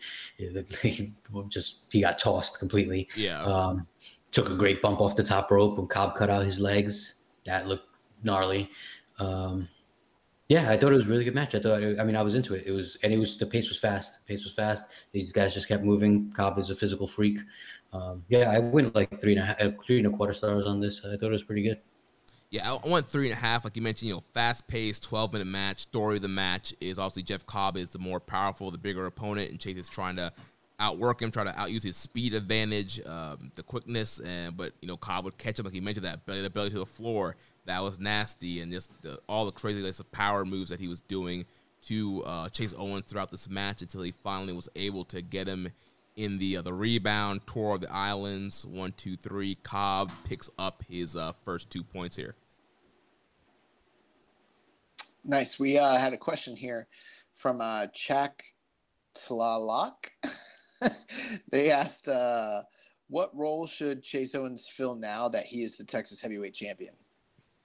well, I don't think his role is changing. I mean, he's been the Texas Heavyweight Champ for a while now, and I don't think that has changed his role whatsoever. is it even a real title? I mean, we don't even know what this means. Yeah, we, does he walk out with it? I can't remember. Does he come out with that? Sometimes. I don't remember Sometimes, him coming out with it. Did he come out? I don't think he came out I don't it. think so. Not this time. Yeah. Maybe he lost it over the weekend. didn't even realize it. They probably told him like, "Yo, keep your uh, keep your uh, you know, replica belts at home. Like this is the G1, you know." oh man. Let's move on to the next matchup here. Cold Skull Sanada defeating Tama Tonga, 19 minutes and four seconds. Uh, thought it was again another uh, very good matchup here. Um, you know, another Bullet Club guy with, with minimal cheating. I know a lot of people were worried about Tama Tonga. You know, last time we saw him in a G1, his performances were not that great, kind of stunk up the joint, but I thought he worked really hard here. Had a good match here for Sanada, who's a guy who typically wrestles to the level of the guy he's in there with. Uh, I thought for the most part this was pretty uh, fast paced. A lot of great counters. You know the way that Sanada countered uh, the gun stun in, into the, the, the skull end, and there was a lot of great um, there were a lot of gun, gun stun counters, um, a lot of um, counters out of the, the, the the Dragon Sleeper. You know, Tama Tonga did a uh, Tongan twist out of that. These guys worked really well together, and I thought it was again a three and a half, another really good matchup.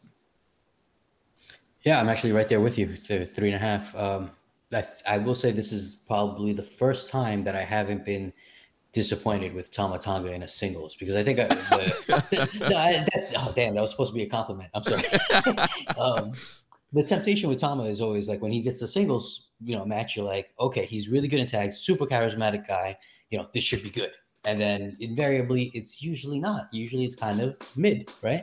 Uh, but this is the best I think I've ever seen him. Um, just he was, and maybe it's just the chemistry he has with Sanada, but they were countering uh, really, really well. They were. Uh, he busted out that butterfly pile driver. Oh yeah, tail to the, to the J driller. I was like, oh my god, that's what it's called. I couldn't remember what the name was. The Tiger Driver ninety eight. Yes, drop drop this man's not on his dome.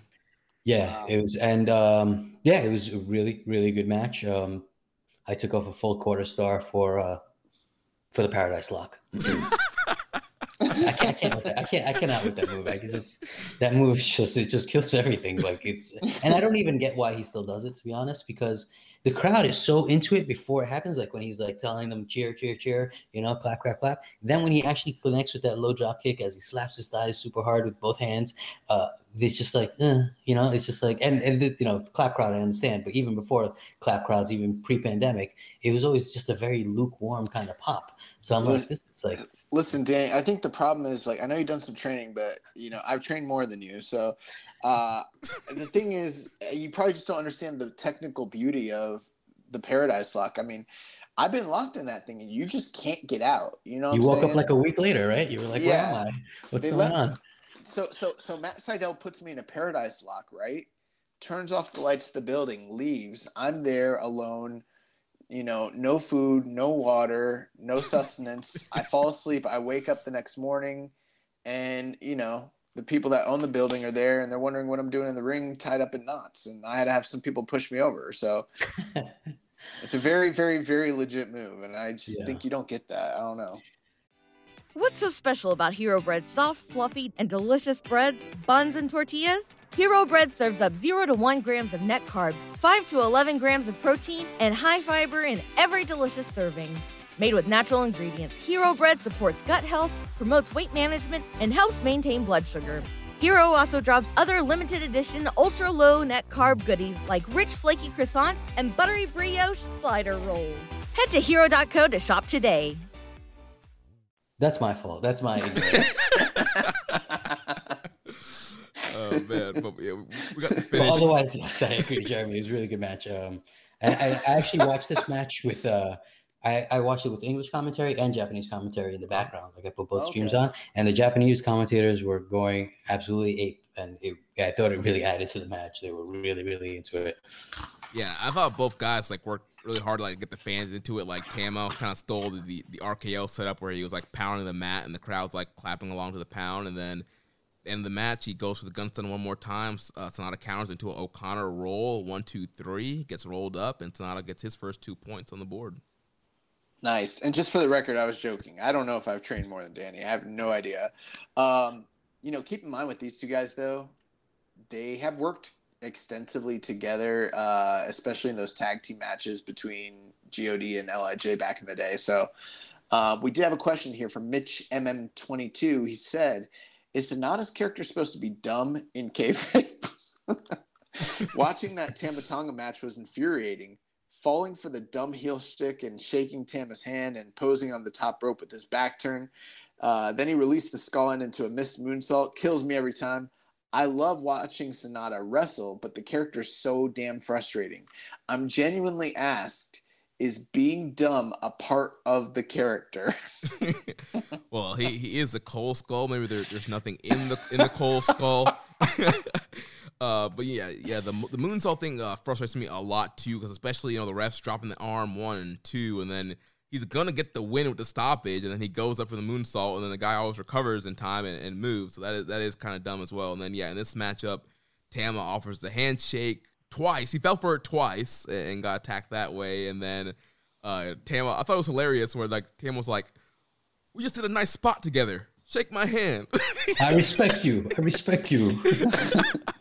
uh, and then the, the, the, pose off, and Tama lured him into the pose off again. So yeah, I think uh, what, what do they call Sanada? A, a himbo? Is that is that what the term? Yeah. he's he's a he's a dumb jock, and yeah, he, he just falls for everybody's uh, tricks. Yeah, we used to try to like make sense of it, you know, using logic and psychology, but like I'm done making excuses for this man. He's just stupid. Uh, let's move on to the semi-main event here. Dangerous T Taichi. He defeats Hiroki Goto 18 minutes and 30 seconds. Uh, another little hard-hitting matchup here. Danny, what do you think about this one? Yeah, really liked it. I actually watched it twice. Um, uh, first time I went four stars on it. Uh, second time I went a little lower, maybe like 3.75, but eh, we're, you know, again, picking at nits. Um, the only thing was maybe the first five minutes or like that slow Taichi pace, uh, maybe a little bit more than five minutes. But I, I, after that, it got and you know he was doing like the choking with the cable on the outside, and Red Shoes was powerless to stop well, him. Hey, oh. to, to be fair, Goto did choke him with the cables first. You're right, right. um, yeah, so it's then Tai, Taichi returned the favor, shot Red Shoes, all that stuff. I like if you were if I was rewatching it a third time, which I'm not going to do, but if I was, I would just skip the beginning, right? I would skip the beginning, and and then it really really picks up. And uh, yeah, Taichi is you know he's really good. You know he's not he he's he's the old Taichi for up to a point in the match. And then he gets serious and he puts his working boots on and he starts kicking, you know, kicking relentlessly. And Goto's Goto. Goto is you know super reliable, super snug. So everything looked really good down the stretch. Um, yeah, I thought it was a really, really good match. Yeah, and I like that um, Taichi is now incorporated that choke slam maneuver. You know, he, he teases, you know, doing the chokes all in the beginning of the match. He does the quote unquote Greco-Roman choke, but the, he's been turning that into a choke slam now. Um, I love that that illegal sumo strike move that he's been doing. That that sumo uh, forearm elbow moves. That's just killer.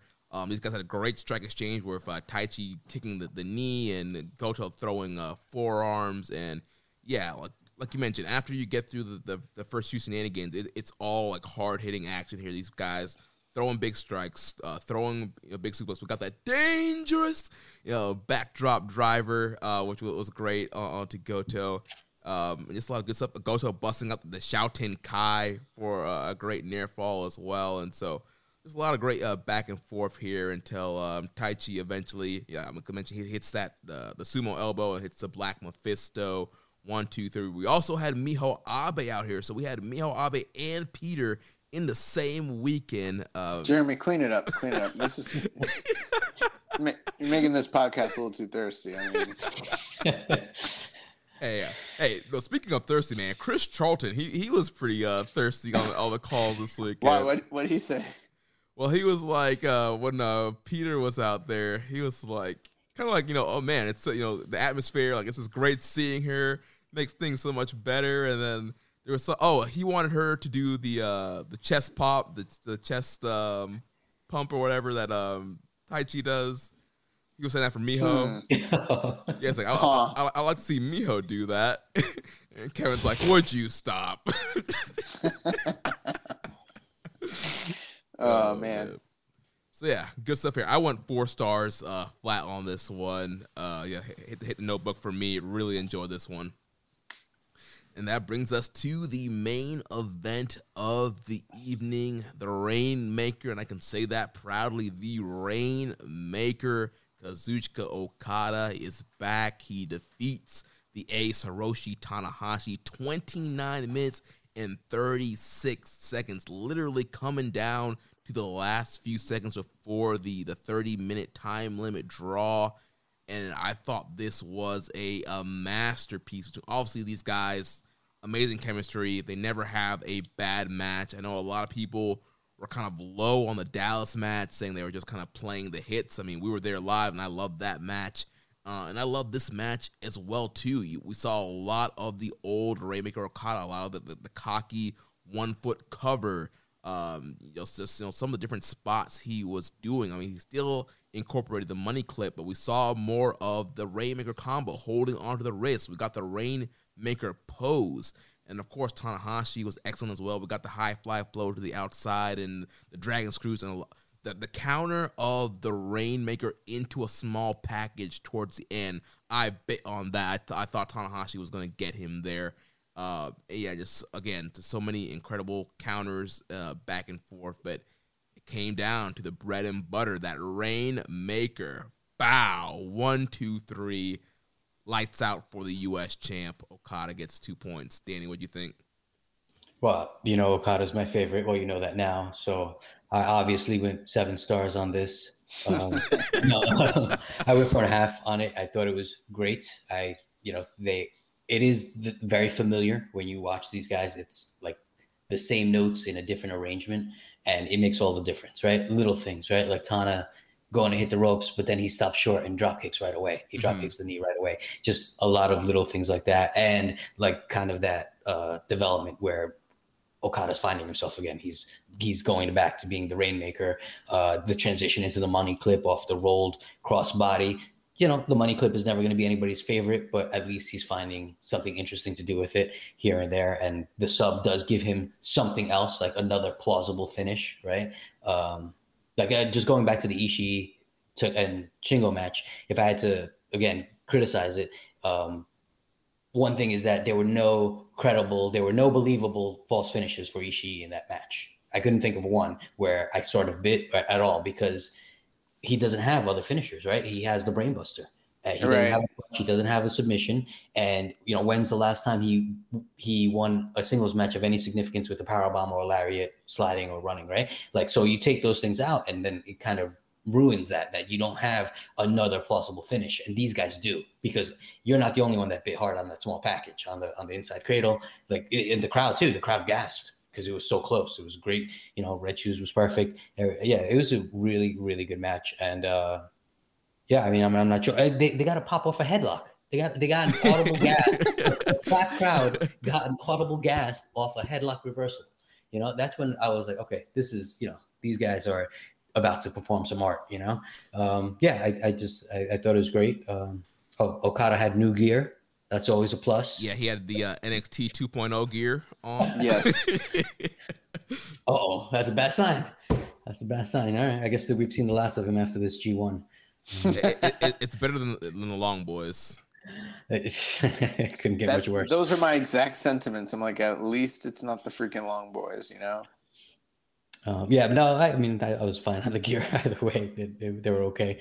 Uh, but yeah, it was just a, a really, really good match. That uh, it's it's the kind of match where if you've been watching, you're rewarded, right? It's it's one of those things, right? That that uh, New Japan always rewards longtime viewers. I think they continue to do that, which is amazing because these guys have wrestled so many times, but they still find new ways to put things together.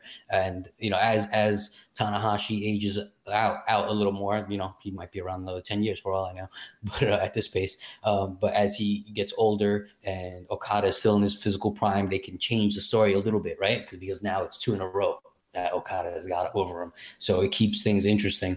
Um, yeah, I really don't have, you know, if I win four and a half, I, I, I, could be talked into higher, a little bit higher.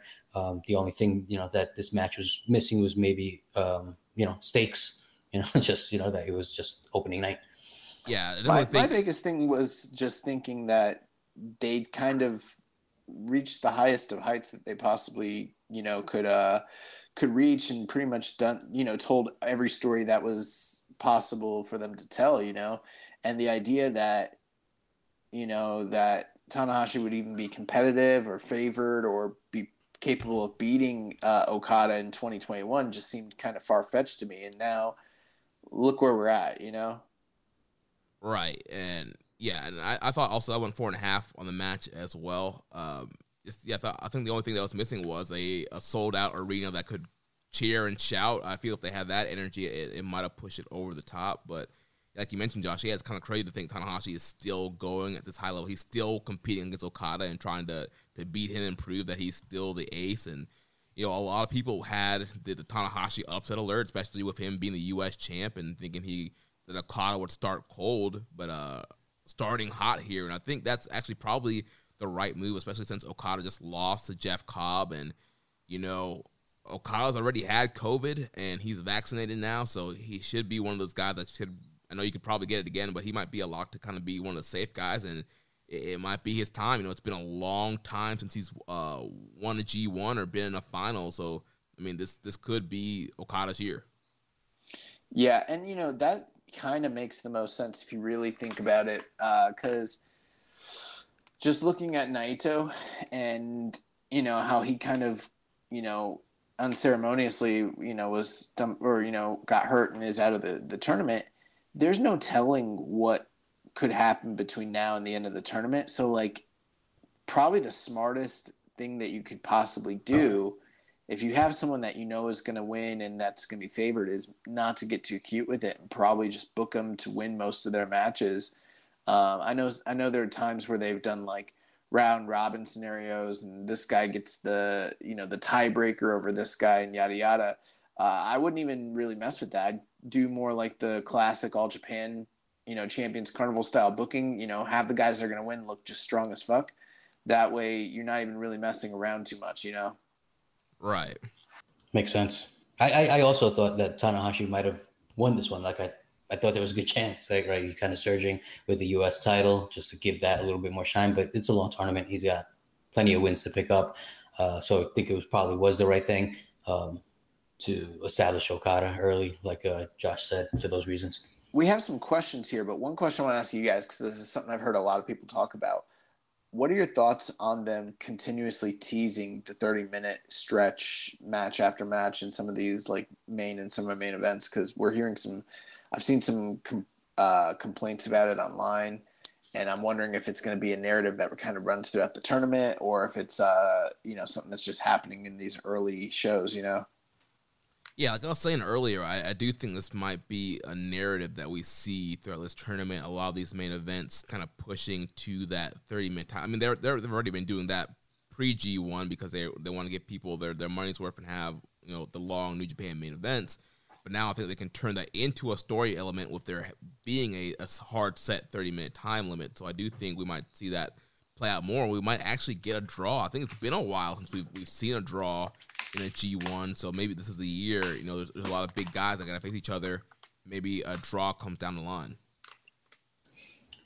Yeah, I think that's exactly right. And I think, I mean, I personally don't have a problem if it keeps going like that, if they keep getting close, because these, so far, I mean, the three matches we saw that were pretty close to the time limit, was it three or four? Uh, they weren't guys that where that's unbelievable, you know, where they typically don't go that long at all. Right. But no, this is Okada Tanahashi, this is Naito, Sabre, Ishii, Takagi. You know, the, that it makes sense that they get close to that time limit. If they're dragging out Yujiro Ibushi 30 minutes, then we have to sit down and have a talk. Right? but, but they're not doing that. So as long as they're not doing it just for the sake of getting close to 30 minutes, as long as they're doing it in matches where it, it makes sense, I don't have a problem with it. Well, let's move on to some of these questions real quick. Um, Dom Homie 101 asked thoughts on the return of the legend that's known as the Rainmaker. Uh, I think it was great to see Okada kind of returning slowly back to form and just incorporating the Rainmaker more and using the Rainmaker to get the win here. And then you know, in the post match promo, you know, admitting to the fans, like, you know, I'm, I haven't been, you know, the Okada that you're used to. Um, you haven't seen the, the top Okada performance lately. Well, well, that's changing, and, the Rainmaker is back, and so um, I, I, could do with less money clip, but it, was good to see him uh, bringing back the Rainmaker and getting the big win with that, and starting to use that again.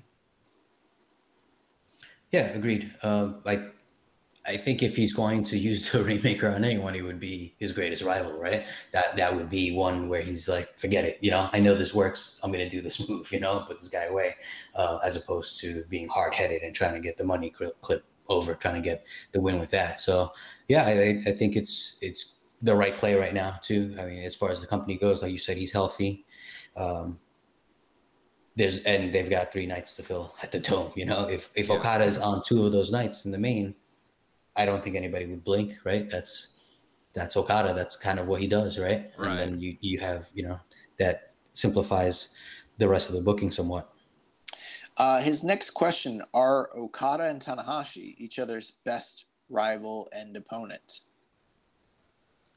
Mm, interesting question. Um, I mean, I think I think it's an easy question for me. I'm I'll just tell you straight up. Yes, absolutely, they're each other's best opponent. Yes, absolutely, they're each other's best rival. Um, and I think when you quantify it by putting those two things together, uh, you might have a you might have an argument for other opponents that are like just pure in ring gold with them, and you might have other guys that are you know have heated rivalries with them. We can you know you can list your Nakamura's, you can list your Omegas and all that. But if you really amalgamate those two things, what is the best in ring and you know pure rivalry. I mean, Okada Tanahashi. I mean, you're talking about Bret Hart, Shawn Michaels. You're talking about Ric Flair and Rick Steamboat. You're talking about Takada, or um, you're talking about Misawa and uh, Kawada. I mean, you're talking about the all-time best rivalries, and I mean, you know, in ring, sure, Okada Omega might be better, but like nobody has knocked it out of the park on the on as high of a level as often as Okada and Tanahashi. Period. It's the greatest rivalry in the history of wrestling. Yeah, I was gonna say you, people could potentially argue uh, Omega for Okada, but I mean, without the Tanahashi rivalry, is there an Omega Okada? That the Tanahashi rivalry sets the foundation, creates Okada, gets him over, and it, it was a, a rivalry that really took the company into an upswing to where it was the last few years. Yeah, and I mean you can make the same thing, the same argument for uh, Nakamura and Tanahashi as well, and the uh, you know the long term importance of that rivalry as well. But it, I, I don't think anything really touches Okada Tanahashi. Period. You know what I'm going to say? yeah. Uh, well, it, it, you know it defines a whole era, right? Like like you said, Misawa Kawada, right? It, it's it, Steamboat Flair it defines this era, right? Like what is a great match in this time, a great rivalry, a great feud. It's this, right? So I think that alone puts it. Yeah, and you could single out individual matches that maybe you rank higher, right? Like the Omega series or Nakamura with Tana. But yeah, I totally agree that it's it's just it's so identifiable as like this was the main thing in New Japan for these years. This was it. This was the centerpiece of the whole company. Right. Uh, next question from Chalk Talak. He asked, or they asked, were you also underwhelmed by Okada randomly busting out the Rainmaker in day one and putting Tanahashi away with it with only seconds to spare? Randomly? How dare you?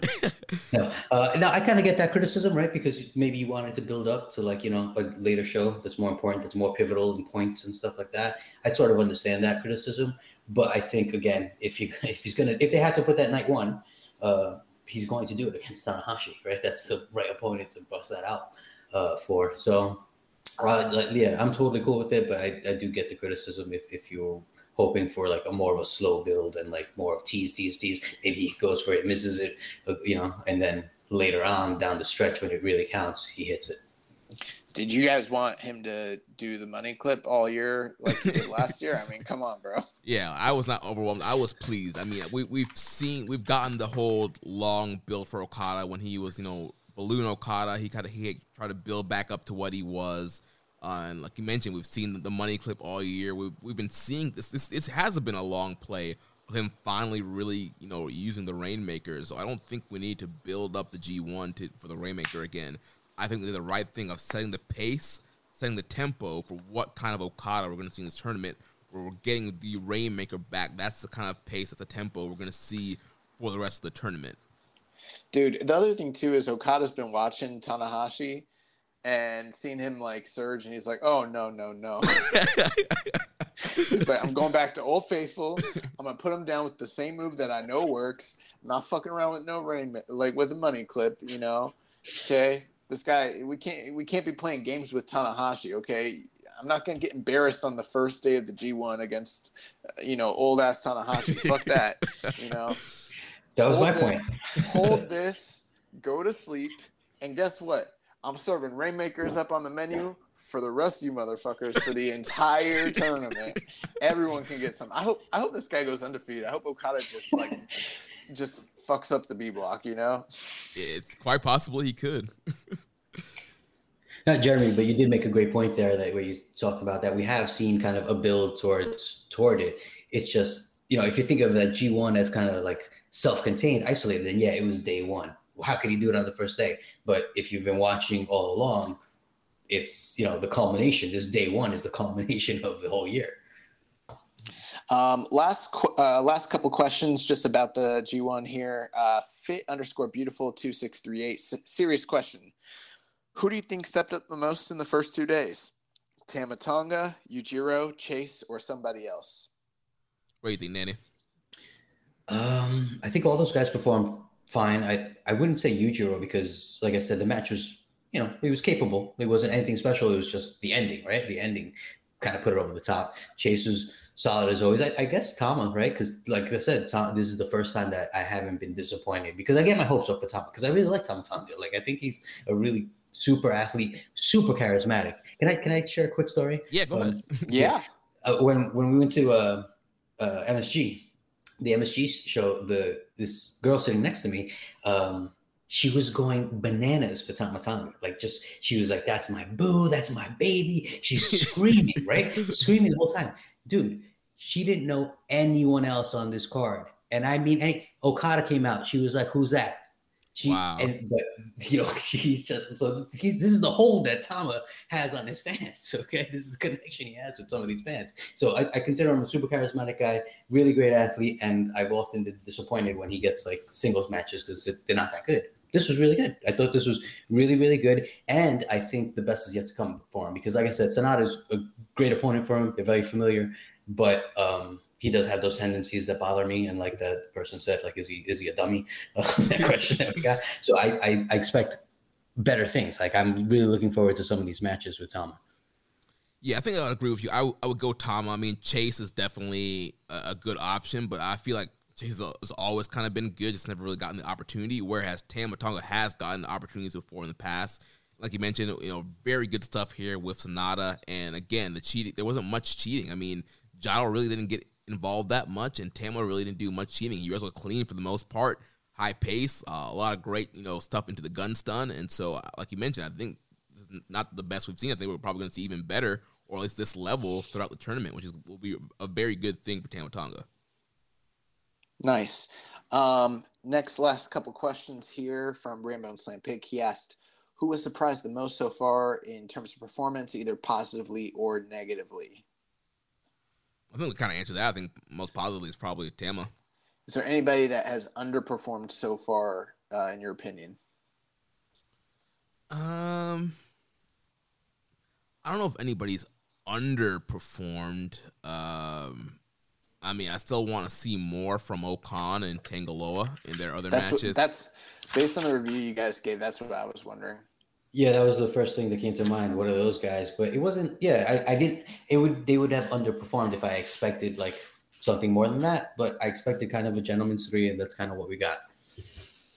Uh, on the first two nights, um, which of the two main events was better in your view? I'm having a hard time picking, which is a major credit to all four performers. I'm not. That's the Rainmaker. Yeah, no, I, I I like that match more. I thought it was uh like I said, it's just it's just one of those matches where you're like, and I'm actually not really smart about things like this. Like when I see it and like I can pick up on like, oh, that's a callback to like this match, you know, the three matches ago, blah blah. I, you know, usually it takes me a while, some re-watches to for that stuff to sink in. But you could tell like there was a lot going on here. Like these two guys know each other really well, and like I like I said, the, the headlock reversal when they got a pop off of that in like the first few minutes, I was like, oh, you know, like these guys, you know, they're here to do the thing. Um, but you know, that doesn't mean that's not to take anything away from Ishii and Shingo. It's a completely different kind of match, right? Like sometimes it's like, how do you even compare those? You know, like right. if you're in the mood just to watch, you know, big beefy men slapping meat, but, you know, Shingo and Ishii is it. That's it's it by by a landslide, you know. But if you're want a different kind of match with like you know kind of like that slowish build you know with grappling and then some high spots and then they're exhausted and they're you know that kind of thing then then obviously it would be Okada and Tama. Yeah, for me, I, I went. I would go with uh, Shingo and Ishii. I mean, by a very slight margin. I mean, I went four uh, point seven five on Shingo Ishii. I went four and a half on Tanahashi and Okada. But to me, for Shingo and Ishii, the, the violence was just, just on, on, on, a whole other level, and just the, the, the pace they worked within that near thirty minute match, and the lariats, the chops, and just everything that they put their bodies through in that match. And I think both guys are incredible sellers, especially Ishii. So that that put it over for me. Uh, but again, both incredible matches. You know, I, I could be swayed to a, a 4.75 for Okada and Tanahashi, and I could see why some people might like that match a little bit more, like you, Dane, than Ishii and Shingo. Yeah, that's good. That's a good argument to have, right? Which which of these two did you uh, did you prefer? You know, that's a good yeah. problem to have where you just can't pick. Nice. Well, we've got uh, three nights coming up on the 23rd, 24th, and 26th. Jeremy, did you just want to run through those cards real quick, or did you want to preview? I didn't. I wasn't sure how you're doing that. Uh, I mean, we can do a, preview. Maybe just give some uh, quick predictions on uh, who we think is going over these next three nights. Okay, nice. So September 23rd and Ota Ward, we've got Shingo Takagi against Zack Sabre Jr. What are we thinking that night? Uh, so that that's the uh, the main event that night, and that's gonna be a big match. Um, both guys coming in with big wins, and then also this match got even more personal now. As right, Sabre has taken out Naito, uh, Shingo's friend and leader of Lij. So Shingo also fighting for his friend. So uh, this should be a, a very interesting main event. I don't know if we've have we seen Sabre and Shingo wrestle in New Japan. Not that I can recall, and it, it might be a first time ever match. Uh, I'd have to take a look and double check that, but I could do that real quick. Yeah, I'm really interested to see how. I mean, uh, we've seen Sabre and Ishii, and they have great matches. So I think that's going to be a similar kind of chemistry here with, with Shingo and Sabre. So I'm really looking forward to this one. But uh, i am going to go Shingo for the win.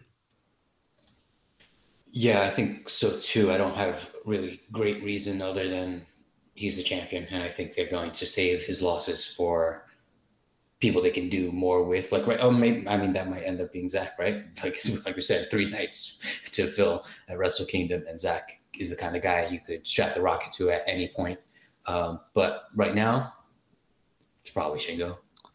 So I think it's a this one's really interesting because so early on we're getting a, a match that's going to matter later on in the uh, tournament. I think I'm going to go with Zack uh, just in case it comes down to a tiebreaker situation, because Shingo's going to be booked pretty strong the rest of the tournament. Um, I think I think you need an audible here and probably have Zack beat him somehow, mm. and then that way they can you know finish with pretty comparable uh, point totals. Of course, I, maybe that's not the way they're going, and maybe do just have Shingo win. But I, am gonna uh, put my bet on uh, Zack here. Also, this doesn't help much, but they have one recorded singles match from WXW 16 Carat gold tournament in 2009. It was a semifinal match, and Shingo did defeat ZSJ nine minutes and 27 seconds. So, you know, guessing this won't go longer than that. yeah. I was going to um, mention that WXW match, but I wanted to see if you could find it. Oh, nice. I believed you actually. um, so kind of going, uh, I'll I'll go back to the bottom of the card. So we're opening up the night Toru Yano against Great-O-Khan. What are we thinking for that one? I'm thinking O-Khan gets the win here. Uh, get revenge from the New Japan Cup. Yeah, I think O-Khan needs to beat Toru Yano. Agreed. just because. Um, so all three of us are in uh, agreement. We also have Kenta versus Yujiro, second match of the night. So we got Bullet Club here versus House of Torture Bullet Club. So it's gonna be interesting to see how if any of that kind of plays out. Um, uh, I'm gonna I'm gonna go with Kenta here. Uh, we'll go to sleep. Yeah, both guys coming off losses. Kenta probably needs the win a little No, bit Yujiro's more, coming off and- a win with a, with a big Oh juice. my god, I, you, you're right. I'm just so used to him losing. and Kenta really needs the win. Uh, but uh, real quick, there was another question uh, about uh, Yujiro that I, that I missed from the Discord from EMJ Does PR. He says, "Who has the biggest juice, Huge Huge or Juice Robinson?" it's got, I don't know. Have you con- reconsidered your policy of reading every question you get? It's it, it, it's equal. They had the same size juice. I think we need to ask Pieter. What is what are you implying right now? I think she would know who has the bigger juice. Okay. Uh, mo- Jeremy's just gone off the deep end on this episode. um, we also have the uh, the gimme match for Tangaloa against Yuji Nagata. I'm pretty sure we all assume Tangaloa was winning that one. And then the semi main event of the night Kota Ibushi taking on Tomohiro Ishii. The war in the G1 that will never end. I hope these guys just coexist in the same block for all eternity. Yeah, should be incredible. I'm gonna go with Big Tom. Have Ibushi start real cold, maybe start 0 3, and then rattle off six at the end. Yeah, that's kind of what I envision too. I think it's going to be he's going to get closer. You know, he's going to improve, and then he's going to hit his stride. Right. So he's That- not going to get the win here. That's got to be what's. I mean, after the Yujiro loss, you got to figure that that's what's happening. But uh, yeah, I'll ride with you guys. So September 24th, Ota Ward, we open up the night Hiroshi Tanahashi against Hiroki Goto. Um, you know, old country beef. What are we thinking there? Pretty interesting match to be the opener on this show. I would have probably thrown this more semi-main or the, the more the mid card. Um, it should be a great way to kick off the night. Um, Tanahashi might take a, little- little bit of a night off after that that banger with Okada. Um, but I'm gonna go with Tanahashi getting get, bouncing back and getting a win. Yeah, that is an extremely wild uh, pick for curtain jerker with Tama Tonga and Chase Owens on the same card. Um, hmm. Yeah, I think Tana probably. I don't know. It's hard to say. I'm bad at this. I'm bad at this. I'm really bad at these picks. The thing is with Goto, he's that guy that can beat anybody on any night, no matter who it is, pretty much. Um, so I mean, you just never know with him. I'm gonna go with Tanahashi, but I wouldn't be surprised if Goto actually beats him. Yeah, well, I just want to double check to make sure that's actually the, the- That can't be right. the- the Tama Tonga and Chase opener. Owens, man. Right, that that can't be right. Yeah, because that looks like that could easily be like the semi-main event. You got it as the opener, Yeah, I mean, I, I I copied this from from Big Dave, so if it's, it's a box, bro. They're always wrong. Stop copying from voice from uh, Wrestling Observer. uh, no, so and yeah, 1972, yeah, yeah, Tanahashi Goto is it's the first match. Hey, well, they're starting off hot. So So this is Uh, Super Brawl two, is what you're telling me. This is Liger Uh, versus Pillman. we got a uh, Tama Tonga versus Chase Owens and the second match of the night. Uh, I'm gonna go with Tama. Same.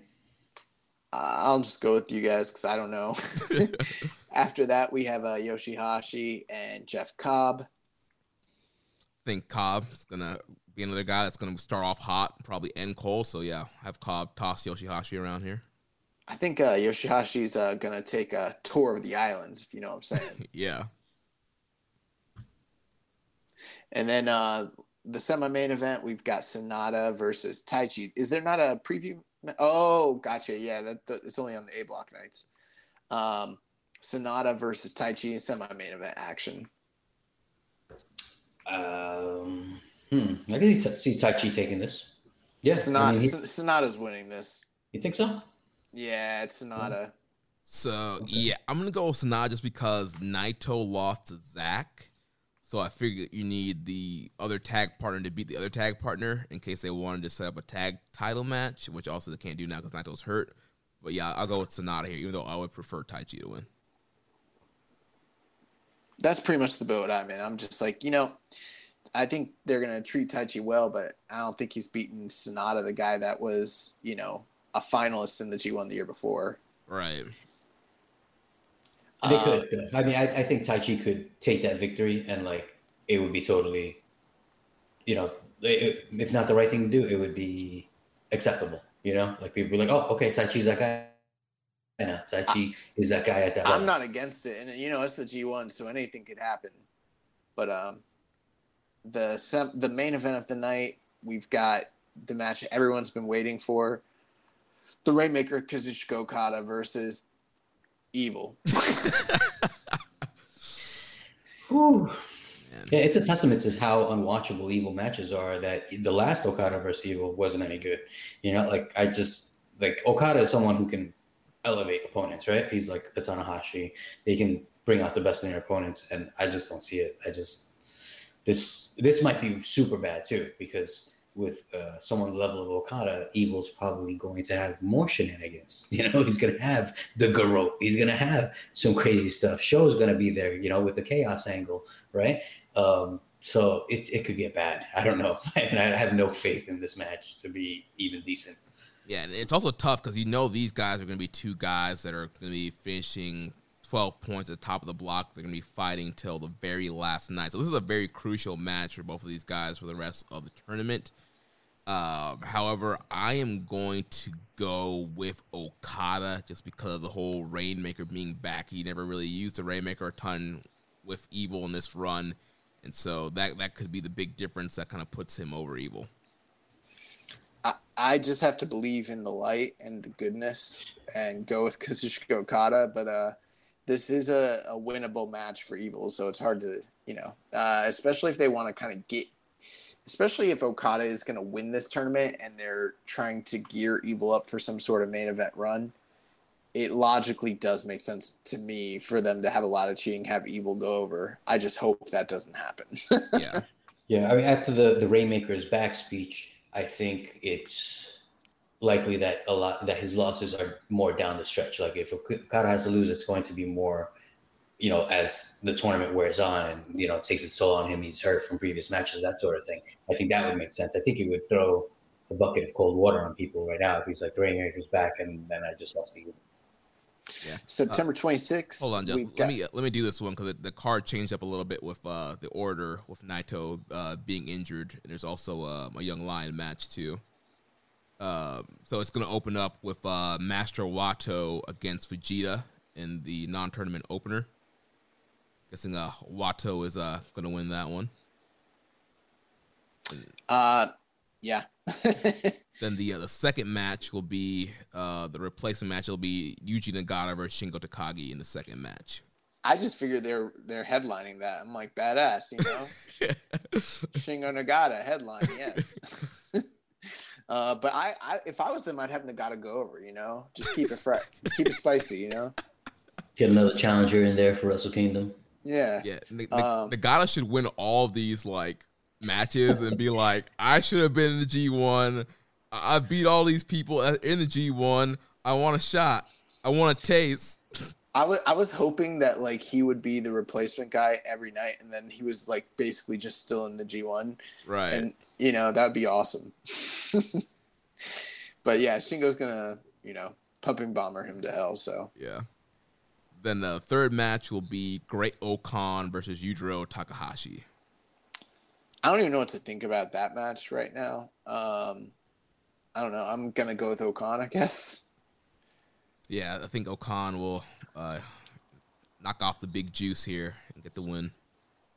Yeah, that's probably right. I don't I'm more concerned. Like I don't really care who wins that one, but I'm more concerned like that, about the clash of styles, right? Like just in your head, like can you see that match? Can you picture like how that's gonna go and be good no. or be decent, right? Yeah, it's just one of those things where like I don't see these guys gelling at all.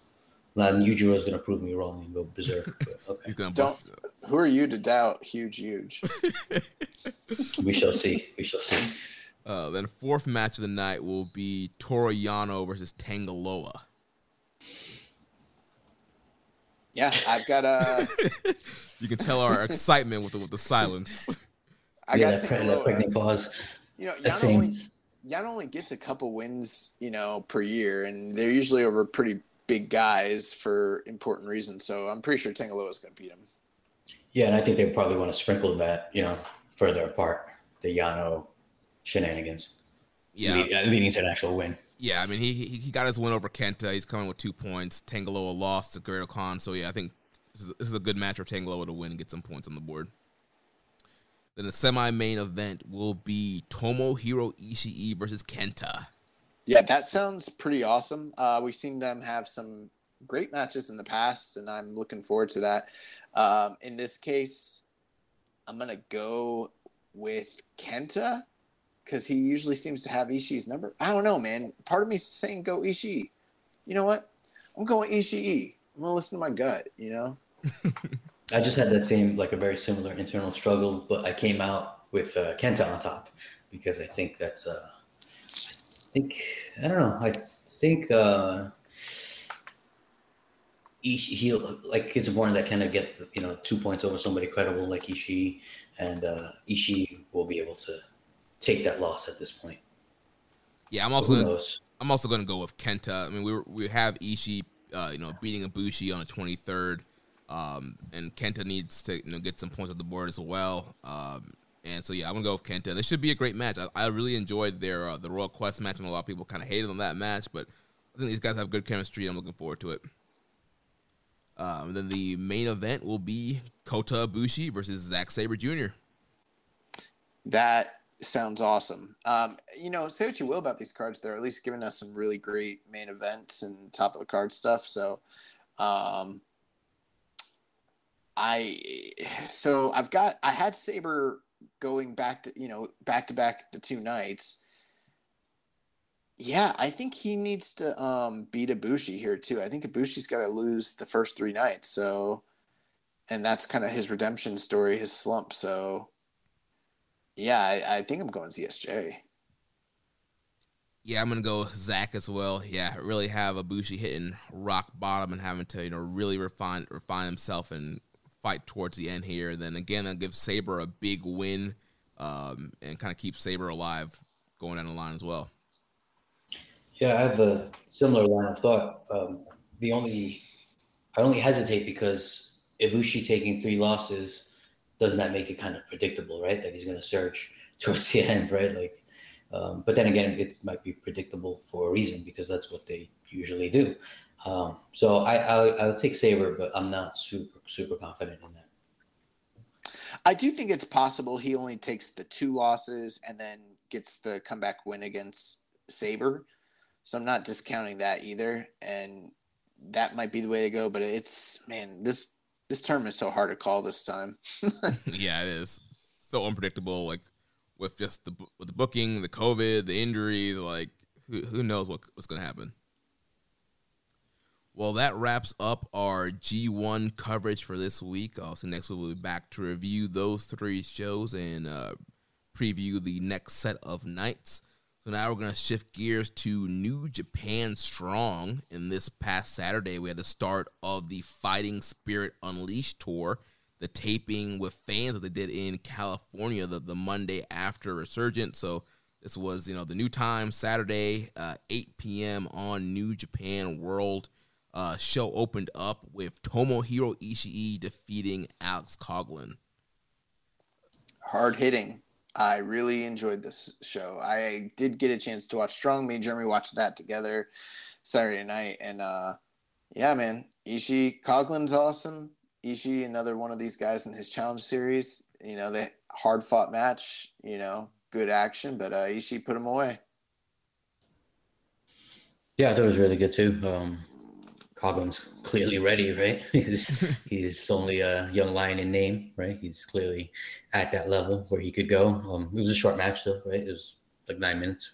Um, I thought the the live crowd helps the show, right? Because live crowd, obviously, you know, wrestling is meant to be performed in front of people, but I thought they were still kind of like very reserved for an American crowd, especially.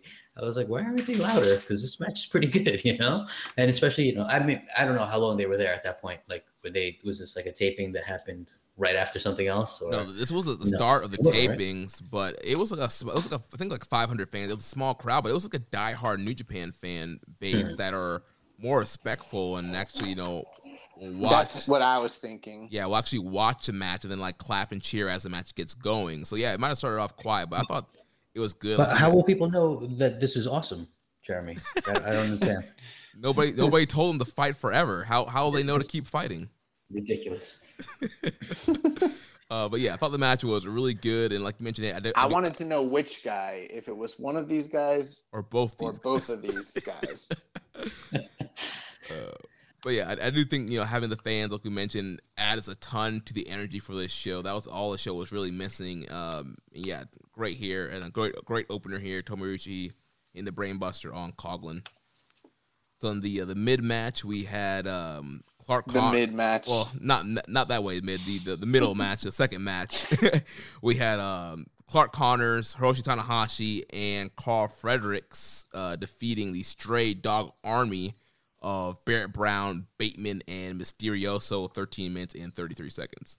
Yes, that happened. Um, yeah, it was fine. It was, it was uh, I didn't even write down a rating. I guess I didn't remember it that well. Um, you know, I dug this quite a bit, just like kind of the novelty of like meshing the worlds of like, you know, we got the Stray Dog Army and all the kind of like internal like stories going on with them, you know, and then obviously Connors and Fredericks, but then you kind of just throw Tanahashi into the mix, and it's like this giant big superstar is like, you know, truly like an excursion match. I don't know. It kind of reminded me of like when like Mil Máscaras would like show up places and do like six man tags or like Dusty Rhodes or something like that. You know, this big this big outside star shows up and he like teams with the you know the local baby faces to get over on the bad guys. And uh, I thought the match was good at 13 minutes. I didn't think it overstayed its welcome, and I I thought everyone looked every all, all, all like six of these guys are studs. So Yeah, good match. I think having Tanahashi on strong definitely helps. You know, bringing one of the, mainstays, one of the top stars on the show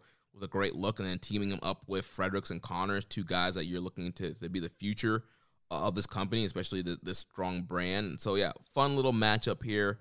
Uh, Carl Fredericks gets the win for the team, and then post match he uh, cuts a promo calling out Will Ospreay. Wants to prove that he's not a young boy anymore. Ospreay is there, comes out, confronts him. Um, you know, pretty much says, you know, you're you're still a young boy, and they have a, a brawl, and Ospreay leaves him laying and says he'll see him in Texas, young boy. So, looks yeah, like that was cool. I thought that was good. You know, like that's how you build matches, right? He comes out there, Ospreay's looking every part, every bit the part of champion, right? He Right. looked great. Uh, Carl rips off his uh, slim fit dress shirt and starts going to town, and then uh, Ospreay hits him with the hidden blade. Um, that looked good too. Yeah, I thought that's you know that's very like you know booking 101 right that's what should have happened We could- instead of just going cold into the next show let's do something and uh, yeah it's I, I thought it built heat you know i'd be excited if i had tickets for that show Yeah. Um, we had a question from Chalk to Lock. Who is the best young line out of the LA dojo and why is it Clark Connors? What do you guys think? uh, Connors is really good he's he's, he's um i don't know about that nickname but it's also kind of fitting right Oh, The, the Rhino. wild rhino. yeah.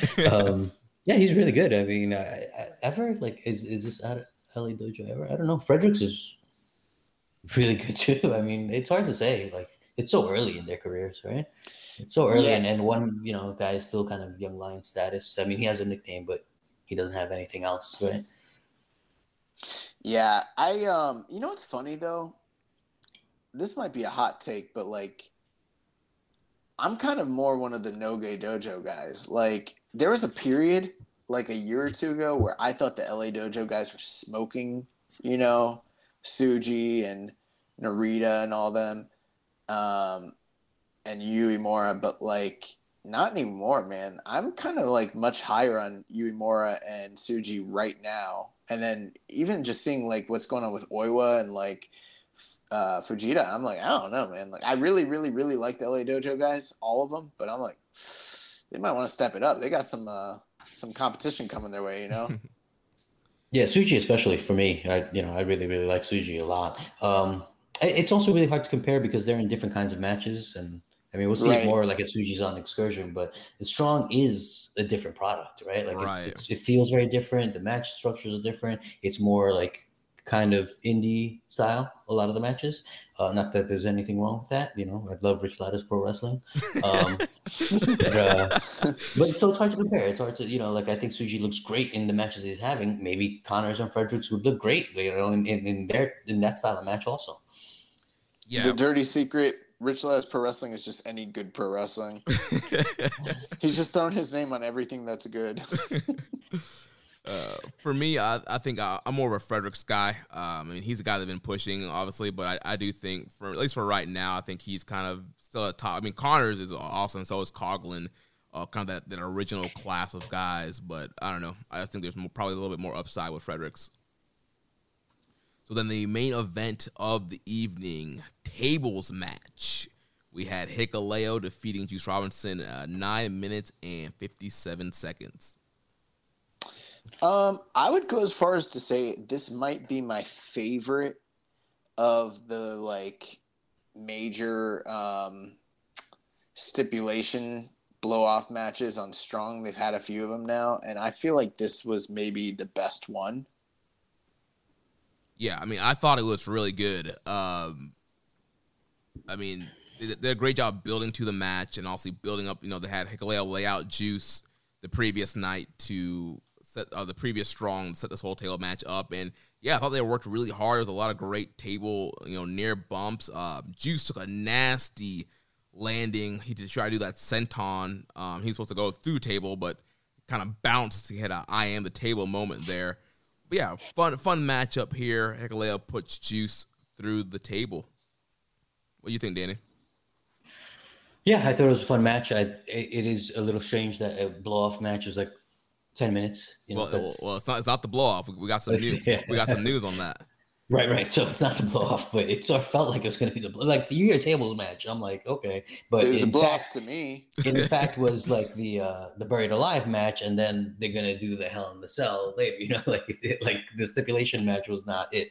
Um, yeah, that was a gnarly. That was a nasty bump. Um, I also did, really didn't like the uh I didn't like to see it. It was good, you know, for the match, but the top rope slam, juice to the leg side of the table, who was laying oh, down with legs yeah. up, and he landed on that. I was like, oh, that could go wrong so easily, you know, like you just mess your whole shit up.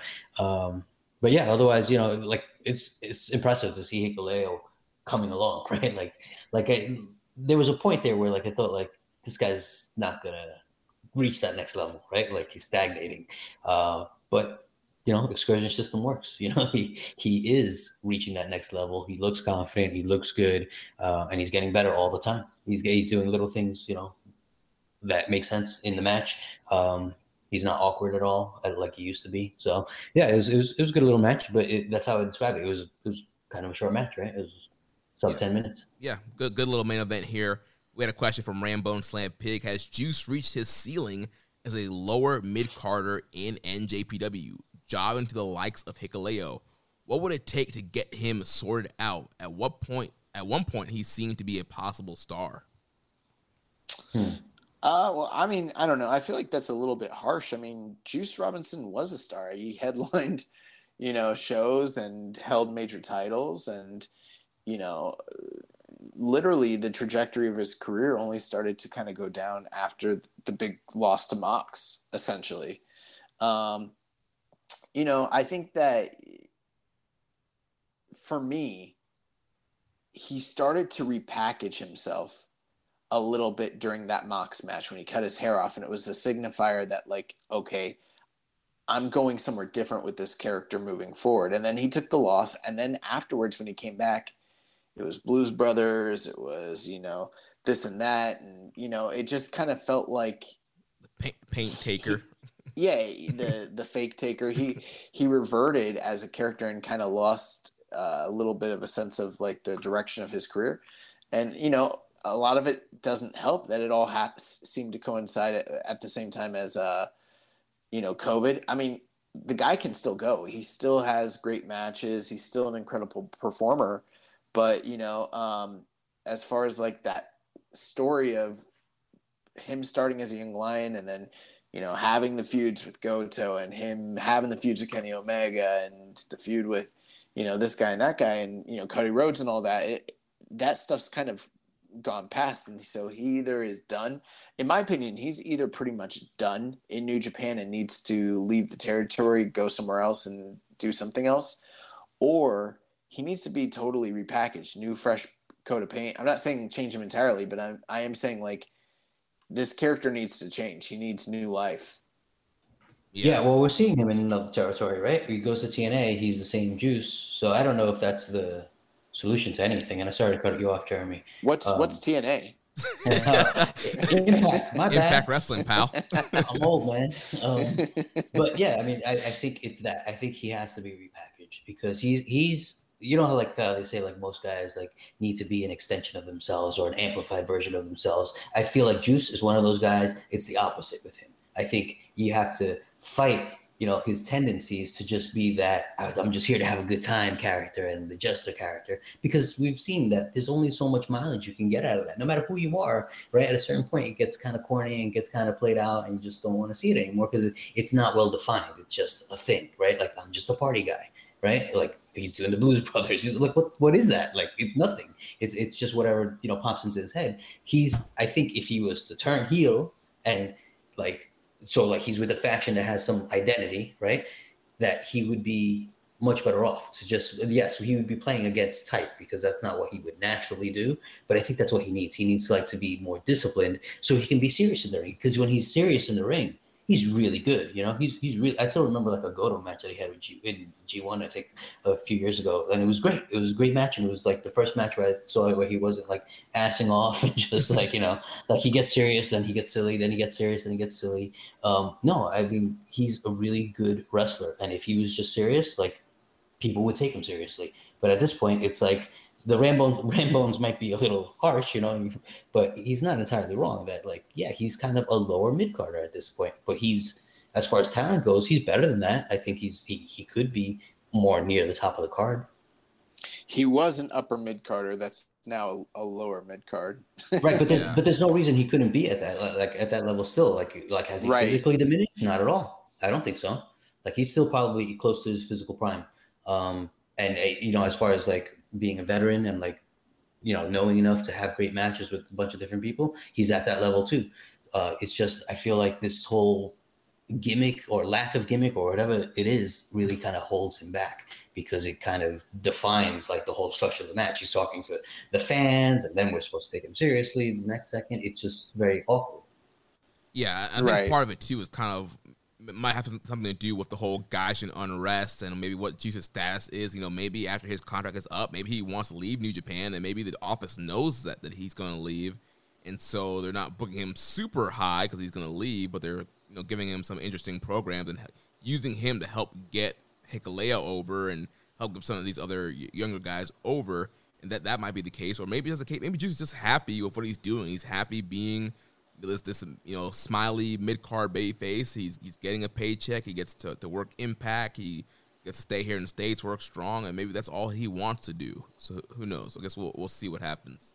Yeah, if that's the case, more power to him. Yeah. But in either case, I thought he did a really great job making uh, uh, Hikuleo look good in this match. So uh, Yeah. Next week on Strong, the Fighting Spirit Unleashed tour will continue. Show will open up. We'll have Yuji Nagata on the show, teaming up with Yuya Uemura, taking on Kevin Knight in the DKC. Then the second match will be Switchblade Jay White against the best friends Wheeler Yuta. And then the big main event, the hottest feud going in New Japan Pro Wrestling today. Mr. No Days Off Fred Rosser takes on Ren Narita, and we've we know people who have been at tapings and said this is an absolute banger. They've done a great job heating this rivalry up between Narita and Rosser, and I'm really looking forward to this uh, main event here. Very much ready for that. Been waiting for for some time now. So And in other strong news, we have the Autumn Attack tapings happening this weekend in Texas, uh, Saturday, September 25th and 26th. A new match was announced. We talked a lot, a lot about Juice and Hikuleo. These guys will be facing off in a Texas bull rope match on September 26th for the tapings here, and this was made official after. You know, Hikuleo got the win over Juice, so these guys kind of going back and forth here in the rivalry continuing. Tickets still on sale for Texas, and we have the, the full lineups here for both shows. So on September 25th, on Saturday, we'll have Minoru Suzuki versus Fred Rosser, Will Ospreay versus Carl Fredericks, Jay White versus Robbie Eagles, TJP, Clark Connors, Lio Rush, and Juice Robinson versus Hikuleo, Chris Bey, Taiji Ishimori, and ELP Tom Lawlor versus Ren Narita, Ryusuke Taguchi, and Rocky Romero, the Mega Coaches versus the West Coast Wrecking Crew, Jorel Nelson and Royce Isaacs. Then on night two, September 26th, the Texas Bull Rope match will be Juice Robinson Hikuleo. Then we'll have the Suzuki Gun reunion, Minoru Suzuki and Lance Archer versus Team Filthies, Tom Lawlor and Royce Isaac. We have Lio Rush versus Taiji Ishimori, Switchblade Jay White versus Red Death Daniel Garcia. Will Ospreay will be having a mystery partner to take on Carl Fredericks and Clark Connors. And we have a question here from Viking Pain. Says I don't know if you guys have heard about this or anything, but what's going on with Will Ospreay and Chris Hero? Are they working, or is this some sort of angle on Twitter? So have you have you guys seen the interactions of Ospreay and Hero? Yeah, I sort of caught up on that. Um, it didn't seem like it just seemed like Ospreay being, you know, um, unlikable on Twitter as is his wont, right? Um, Just a troll. yeah, yeah. it didn't seem like it didn't make sense. It wasn't like super coherent. I thought if they were working, it would be clearer. Yeah, I mean, That was uh, just my impression. Os- Ospreay teasing, you know, uh, maybe a hero will come help me, and Chris was like, "I made this very clear. I'll make it even clearer. Delete this tweet. I don't want you using my name to get fans excited to make them think I'm going to be there, and I'm not going to be there. Um, so it doesn't seem like this is a work and Hero's working along. It seems like Ospreay's just you know playing up people who could possibly. He mentioned he teased Buddy Murphy, said a buddy of mine might come. He's teasing all these people, um, and so Hero was not didn't seem very happy that he was being one of the guys teased. unless it's a super work, you know, unless like they are going to be doing something together, but they they really want to throw you off the scent, so you know they do this meta work basically, you know, so 4D chess going on on Twitter. Right? Yeah, that, that, that could be it. Um, other matchups we have Robbie Eagles and Chris Dickinson versus ELP and Chris Bey, and then TJP will take on Yuya Uemura. Then we got some matches announced for the New Japan Showdown that will be happening in Philadelphia at the ECW Arena, 2300 Arena there on Saturday, October 16th and 17th.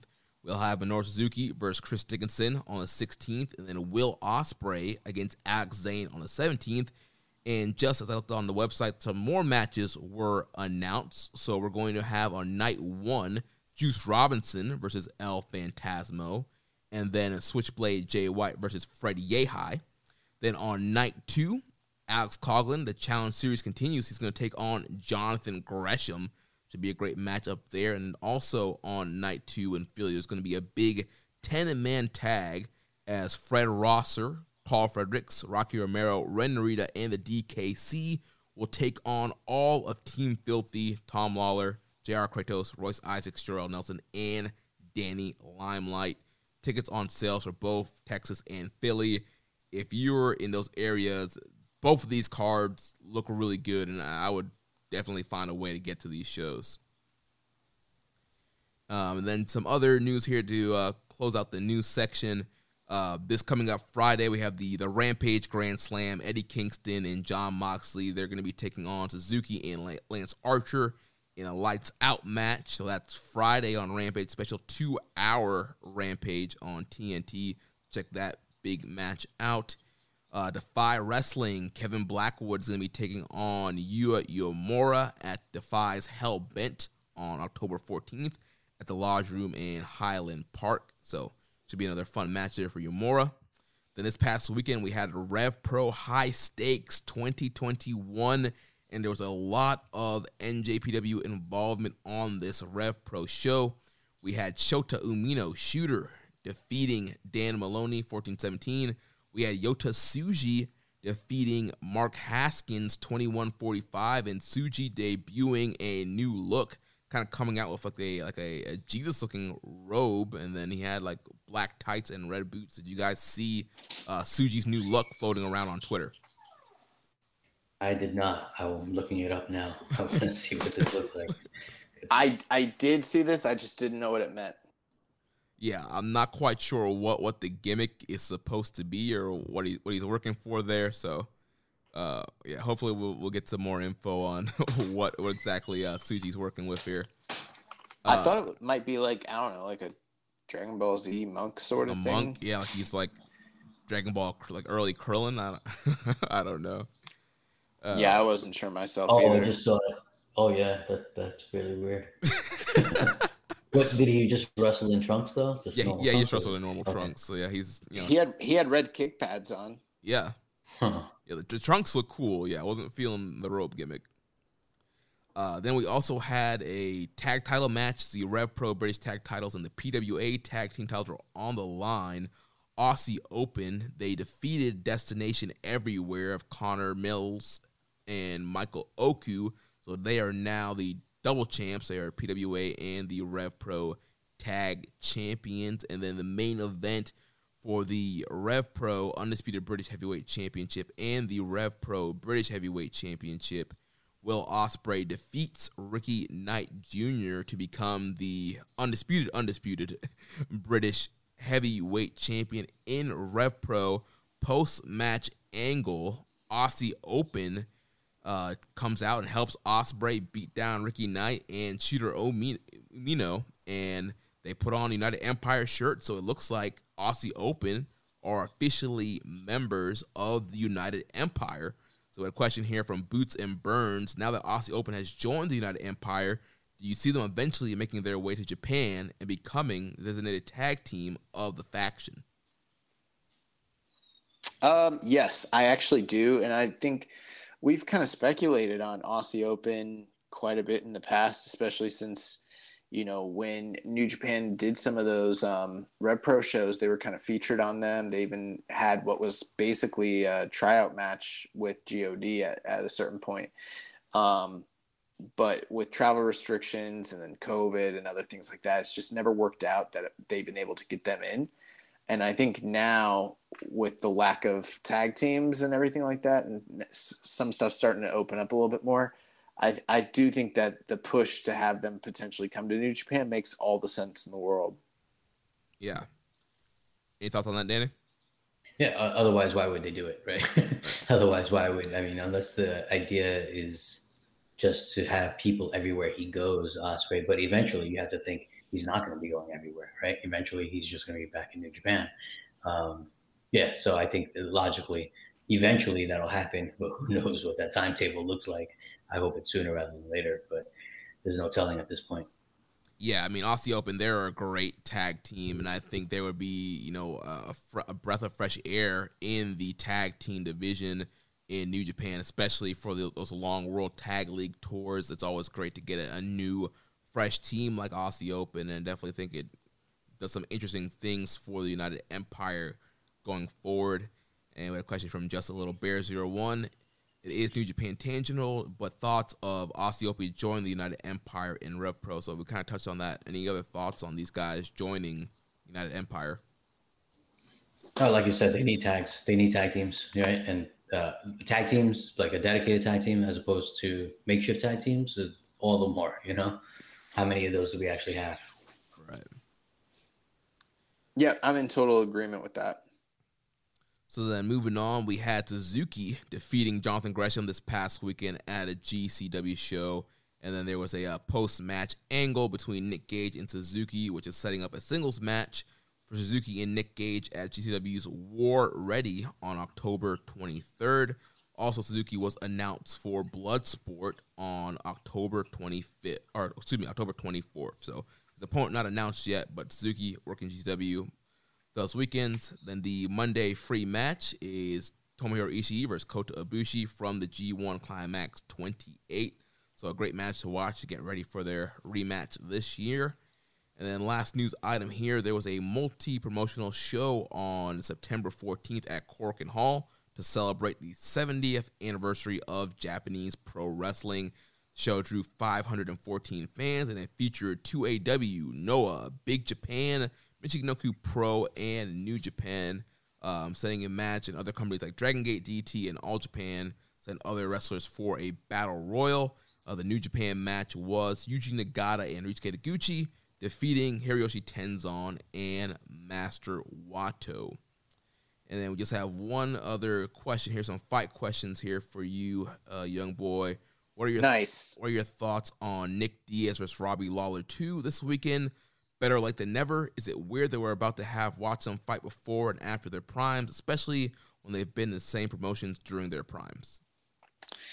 Uh, yes. I mean, that's a great question. I mean, um, it is weird that, I mean, Nick Diaz and Robbie Lawler fought in the early days of the UFC, and uh, this is a fight that I've always wanted to see happen again. But the the even stranger thing about it is just the fact that Nick Diaz is returning to MMA at all after I think the last time he fought was like 2015, 2014. It was against Anderson Silva, and he was pretty infrequent up to that point too. I think he hadn't fought in like two years. So you know, this guy hasn't really been a full time fighter since before the uh, GSP fight that he had. Um, whereas like Robbie Lawler kind of like came into his own at the later stages of his career, won the UFC welterweight title, and you know now we're getting to see them fight each other. And I don't really know what to expect, to be honest, at all. Um, so yeah, and I mean they did spend time in Strikeforce, uh, you know, during their primes, and I guess they were both in the UFC briefly uh, for that second stint. But uh, you know, Nick Diaz likes to scrap. Robbie Lawler likes to scrap. They're two of my favorite fighters of all time. So I'm I'm just glad we're getting it. nice. Yeah, I, I hope it's not sad. You know, neither guy is like ancient, so it should be okay. You know, um, but I hope it's not one of those things that after it actually happens, we're like, oh, some things have been left in the past. You know, like if they both like fail to pull the trigger because one hasn't fought since 2015, the other one hasn't won in like five years. So um, that's true. The only thing though is Robbie still always looks game for the most yeah. part. Um, but Nick, we he's the big question mark. We don't know what to expect, you know, and maybe if if Robbie Lawler like blows him out, then it's like okay, Nick Diaz is done. The thing though, there is the chance that Nick Diaz is just still super limber, still has that gas tank, and he does kind of make Robbie Lawler look bad. Um, but that would be more of a testament to Nick Diaz as opposed to a you know indictment on Robbie Lawler. So I don't know. Yeah, we'll see. I mean, yeah, we literally have no idea what to expect. Right, six years is a long time. We haven't seen mm. Diaz right, fight no at idea. all. Nothing. Like so, who knows? I mean, it probably will be a war though. Like just based on who they are and everything, it's most likely that that's the case. Yeah, I hope so. Yeah, it should be a good fight. Then there's other questions. So it feels like it's been forever since a big boxing fight. What are your thoughts on Anthony Joshua versus Alexander this weekend? Uh, I don't know. I felt like that Canelo fight earlier this year was a pretty big fight. Um, who did he fight again? Oh yeah, Billy Joe Saunders. That was a big deal. Um, you know, so every Canelo fight's a big deal. But anyways, how, how quickly we forget all the Triller events. I can't believe this. What are you talking about? Haven't been a big, any big boxing fights. Yeah, Vitor Belfort fought, fought Vander Holyfield the other week. what? Yo, how about uh, shout out to my boy Anderson Silva just fucking icing um, Tito Ortiz. oh, it was bad. Anyways, um, you know, I've got Usyk in this Anthony Joshua fight, and um, it's probably wrong. Anthony Joshua, I believe, is favored, and I mean he's got the power and the size and the experience at heavyweight. But um, I don't know, man.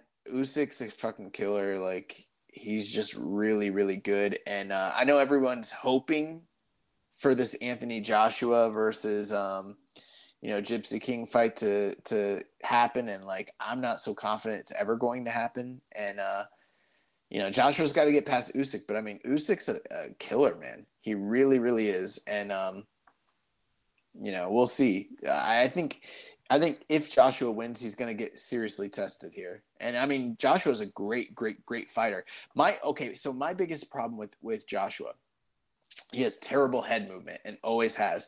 Even in the second fight with um, uh, Andy Ruiz, he used really great range and really great angles and good footwork to stay out of out of range. But when it comes to just standing in front of a guy and moving your upper body and slipping and ducking punches and, and all that, he can't do it. He never has been able to do it.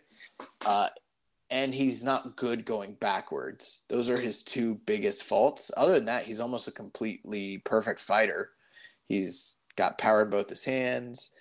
He can fight on the inside. He can fight at range. He's got good footwork, good stamina. He's got a pretty good chin, but he cannot move his. He's just got terrible head movement, and he gets hit a lot in his fights. And until the Andy Ruiz fight, it felt like nobody was talking about it. But me and my friends have always talked about the fact that he has bad head movement, and Usyk's got dynamite in his hands. I'm not saying Usyk's going to win, but I'm giving him the edge to knock this guy out. Nice. How many We'll points does he get for a win? What? How many points does he get for a win? two. You get two. Making sure. You get one for a draw and zero for a loss. Got it.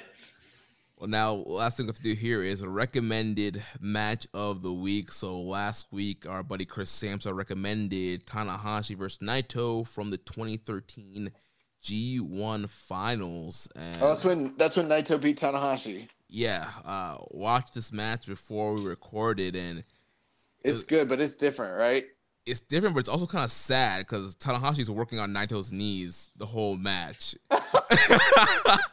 Yeah, it starts out wrapped. Yeah. Yeah, the knees are wrapped, and there. Tanahashi's like jacking the knees up the whole match. I'm just like, damn, this is hard to watch. uh, did you get what to rewatch this, Danny?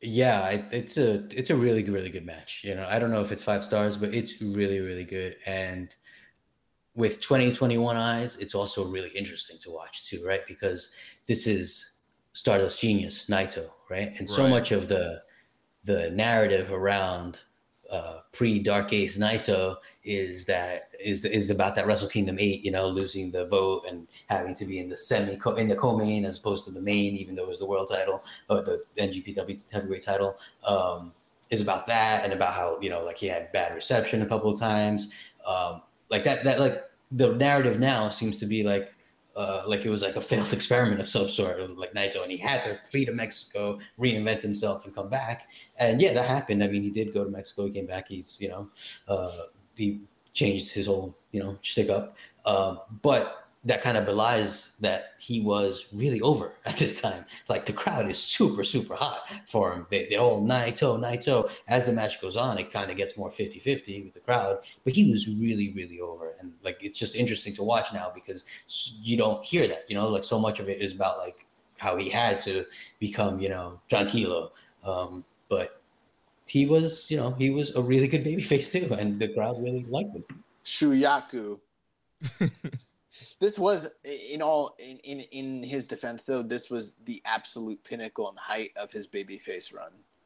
Like it is completely downhill from this point because within just a couple events he's going to be getting no responses and he's actually going to get booed even before that Wrestle Kingdom match which is crazy Yeah, yeah, but to, to hear the story now, you would think he never hit these heights. You know, No, like, no, like- Yeah, and like he that, was- he was unsalvageable. Like, yeah, like you know, no he was a big deal Yeah, Yeah, Totally. it, it was just kind of crazy too, seeing the way he wrestled because he was doing a lot more high flying as well, like the, the, the flipping senton. Also, he he won with the the Stardust press, and yeah, it's a great back and forth matchup. Also, a, a lot of flavor that we've seen in a normal Tanahashi Naito match. Also, working, working on the knees, Tanahashi dragon screw, the clover leaf was a big part in the match. Tanahashi hitting the high fly flow uh, to the outside. Uh, yeah, but that was just seemed like a very big moment where Naito finally got up, hit that Stardust press on Tanahashi. The crowd lost their mind that night when he won and got the, the big trophy, the big check, the big presentation. It was like you know they were trying to you know they were trying to make their new guy right then and there. Also, we know it didn't quite work out that way, but in that moment in time, a huge moment for Naito. Um, you know, beating the Ace in, in a G1 final. Uh, it was great stuff. Uh, so, Danny, you have the uh, recommended match of the week for us for this week. yeah. So um, I'll give people a break from the G1 just to see something different, right? Which kind of should uh, make you appreciate the G1 matches more. I, I think you know, like this will be the Yano match, right? um, but, but it's not totally. It's uh, I picked a Keiji Muto versus Nobuhiko Takada from the January fourth '96 uh, Dome show. That's obviously pre Wrestle Kingdom. Um, I think Josh, you mentioned that it's the biggest match in history. Um, for for New Japan. It was completely sold out and super hot crowd, super super hot. They had another match in October of the previous year, which some people rate higher. Um, I wouldn't I wouldn't say this is a five star match, but it's just a completely different kind of match, especially for the time. It was Puro versus Shoot. Um, yeah, which is just you know like at the time when I, I actually saw it way back when I didn't see it live, but I saw it on tape, and I was like, "What is this?" You know, it was so different. You know, it was just like that first Okada Omega. It just hit different. You're like, "This is really different. This is something they're doing something." That's I also unlike- think it was uh, title versus title at the time as well. Yeah, you might be right. Ed. I'm not sure about that. I'd, ha- I'd Um, have to look again, but I, I recall like um, the posters saying title for title, and you know the the belt that uh, that they used in the UWFI was the same belt that it was the belt that was donated by um, Lou Thesz. And they called it the Real World Wrestling Championship. So, and they were challenging all the other champions of the world. So, you know, it was IWGP versus Real World's title, and uh, you know, pretty interesting stuff. Yeah, I think it aged really well, but uh, but uh, with the caveat that it benefited at the time from people not knowing what MMA really looked like, right? They like all they had was like Pancrase and that sort of thing. Like now that you know, like okay, someone can't sit in a heel hook for that long. Like that's not possible, right? Right. Like like it, it- you know, it's a little different on rewatch, but it's still really good for what it is. Like they work it really well. Like I love that Takada counter to the figure four that he does. That he just throws his arm up, and he's done it, you know, before and since obviously but it's just it's such a simple little thing like why don't other people do that you know like that makes sense um but there's a lot of little things like that and everything looks like a struggle everything looks like a struggle but not like in a botchy kind of way just kind of um you know that they're really fighting for position and it's it's one of those matches since it's shoot versus Puro that when they actually do a Puro move like Mu- Muto does a spin kick or actually gets a suplex it gets a huge pop because it's so much harder to get against somebody like Takada but yeah, it's a really interesting match. It's uh, like I said, the crowd just is absolutely ape for this match. It's great. So I looked it up, and I, I'm incorrect on that. It's not title versus title, but the reason I thought it was is because I know for a fact that I've seen programs or uh, like posters that said that it was titled for title, and I think that maybe they changed it, but because only the IWGP title's on the line here. Hmm. Well, I'll tell you, this crowd didn't care. they, title versus title was just a single title. They were rabid. No, because I mean it's essentially ace versus ace. You've got at that time the two biggest, and I mean it sounds crazy, but in 1995, UWFI was bigger than All Japan. In fact, they were probably arguably somewhat bigger than New Japan. You've got the two biggest stars of, of the time. I mean, it's basically like Goldberg versus Steve Austin, but in Mhm. Japan. Well, I'm looking forward to checking this one out. You guys have been hyping this one up a lot, so definitely looking forward to Well, checking we, this out. we've been hyping up the circumstances, Jeremy. Yeah, yeah. I, like I said, I, I wouldn't rate this five, but it's you know, it's just a moment in time that I it, it- is it is a good match, Yeah. but it it's one of those things where it's like it's one of the most important matches in the history of Japanese wrestling. So it's it'd be like uh you know, how how much do you like Rock and Hogan? Mm, gotcha. know? Yeah. It's an important match to watch because it's you know, how much do you like Hogan Andre? You know? Right. Well, still still down to check it out. So that's the recommended match of the week. Danny, thanks so much for joining us us this week. Tell our listeners where they can find you online and plug all your stuff, man. Yeah, um, you can find me on Twitter at, at NJPWEXT and uh, my website, njpwext.us. Um, you go there to find out everything you need to know about the extension that I wrote to uh, to enhance NJPW World, like you so um, so beautifully put at the start of every show. Um, and that's it for me on social media. I think I'm also on Reddit as NJPWEXT, but I hardly ever post. Thanks. Yeah, if you guys haven't done it, man, there's a reason why we plug it every week. The EXT makes New Japan World so much better, so much easier to watch. So much better. They should be paying Danny millions and millions of dollars to to be working on NJPW World. Um, maybe maybe one day they will, but definitely check out the EXT. Check, sign up for the Patreon. Uh, support Danny, a guy that's been giving back to the New Japan community, and uh, you know, great guy, great guy to have in the New Japan content world. Thanks so much. Yep. And that's going to wrap things up for us here this week. Next week, we'll be back to review the latest uh, G1 Climax 31 shows. If you enjoyed today's show, please consider making a donation by visiting socialsuplex.com slash donate and click on the donate button under the Keeping It Strong style logo.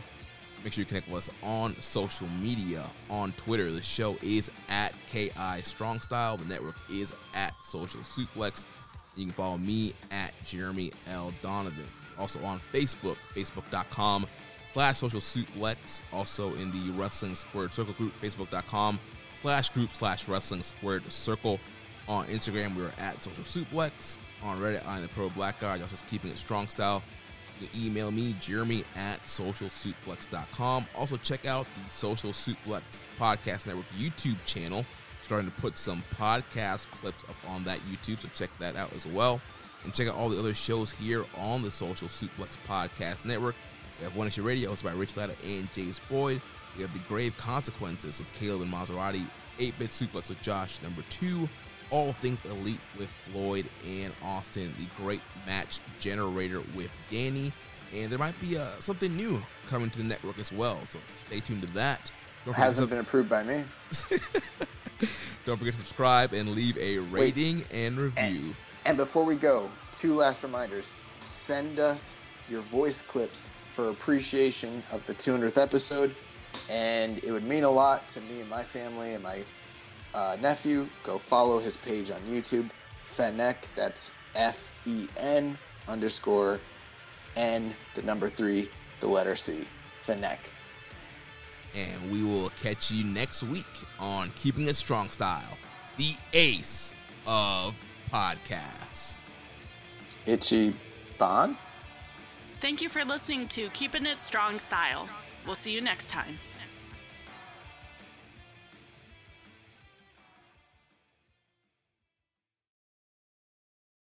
What's so special about Hero Bread's soft, fluffy, and delicious breads, buns, and tortillas? These ultra low net carb baked goods contain zero sugar, fewer calories, and more protein than the leading brands, and are high in fiber to support gut health. Shop now at hero.co.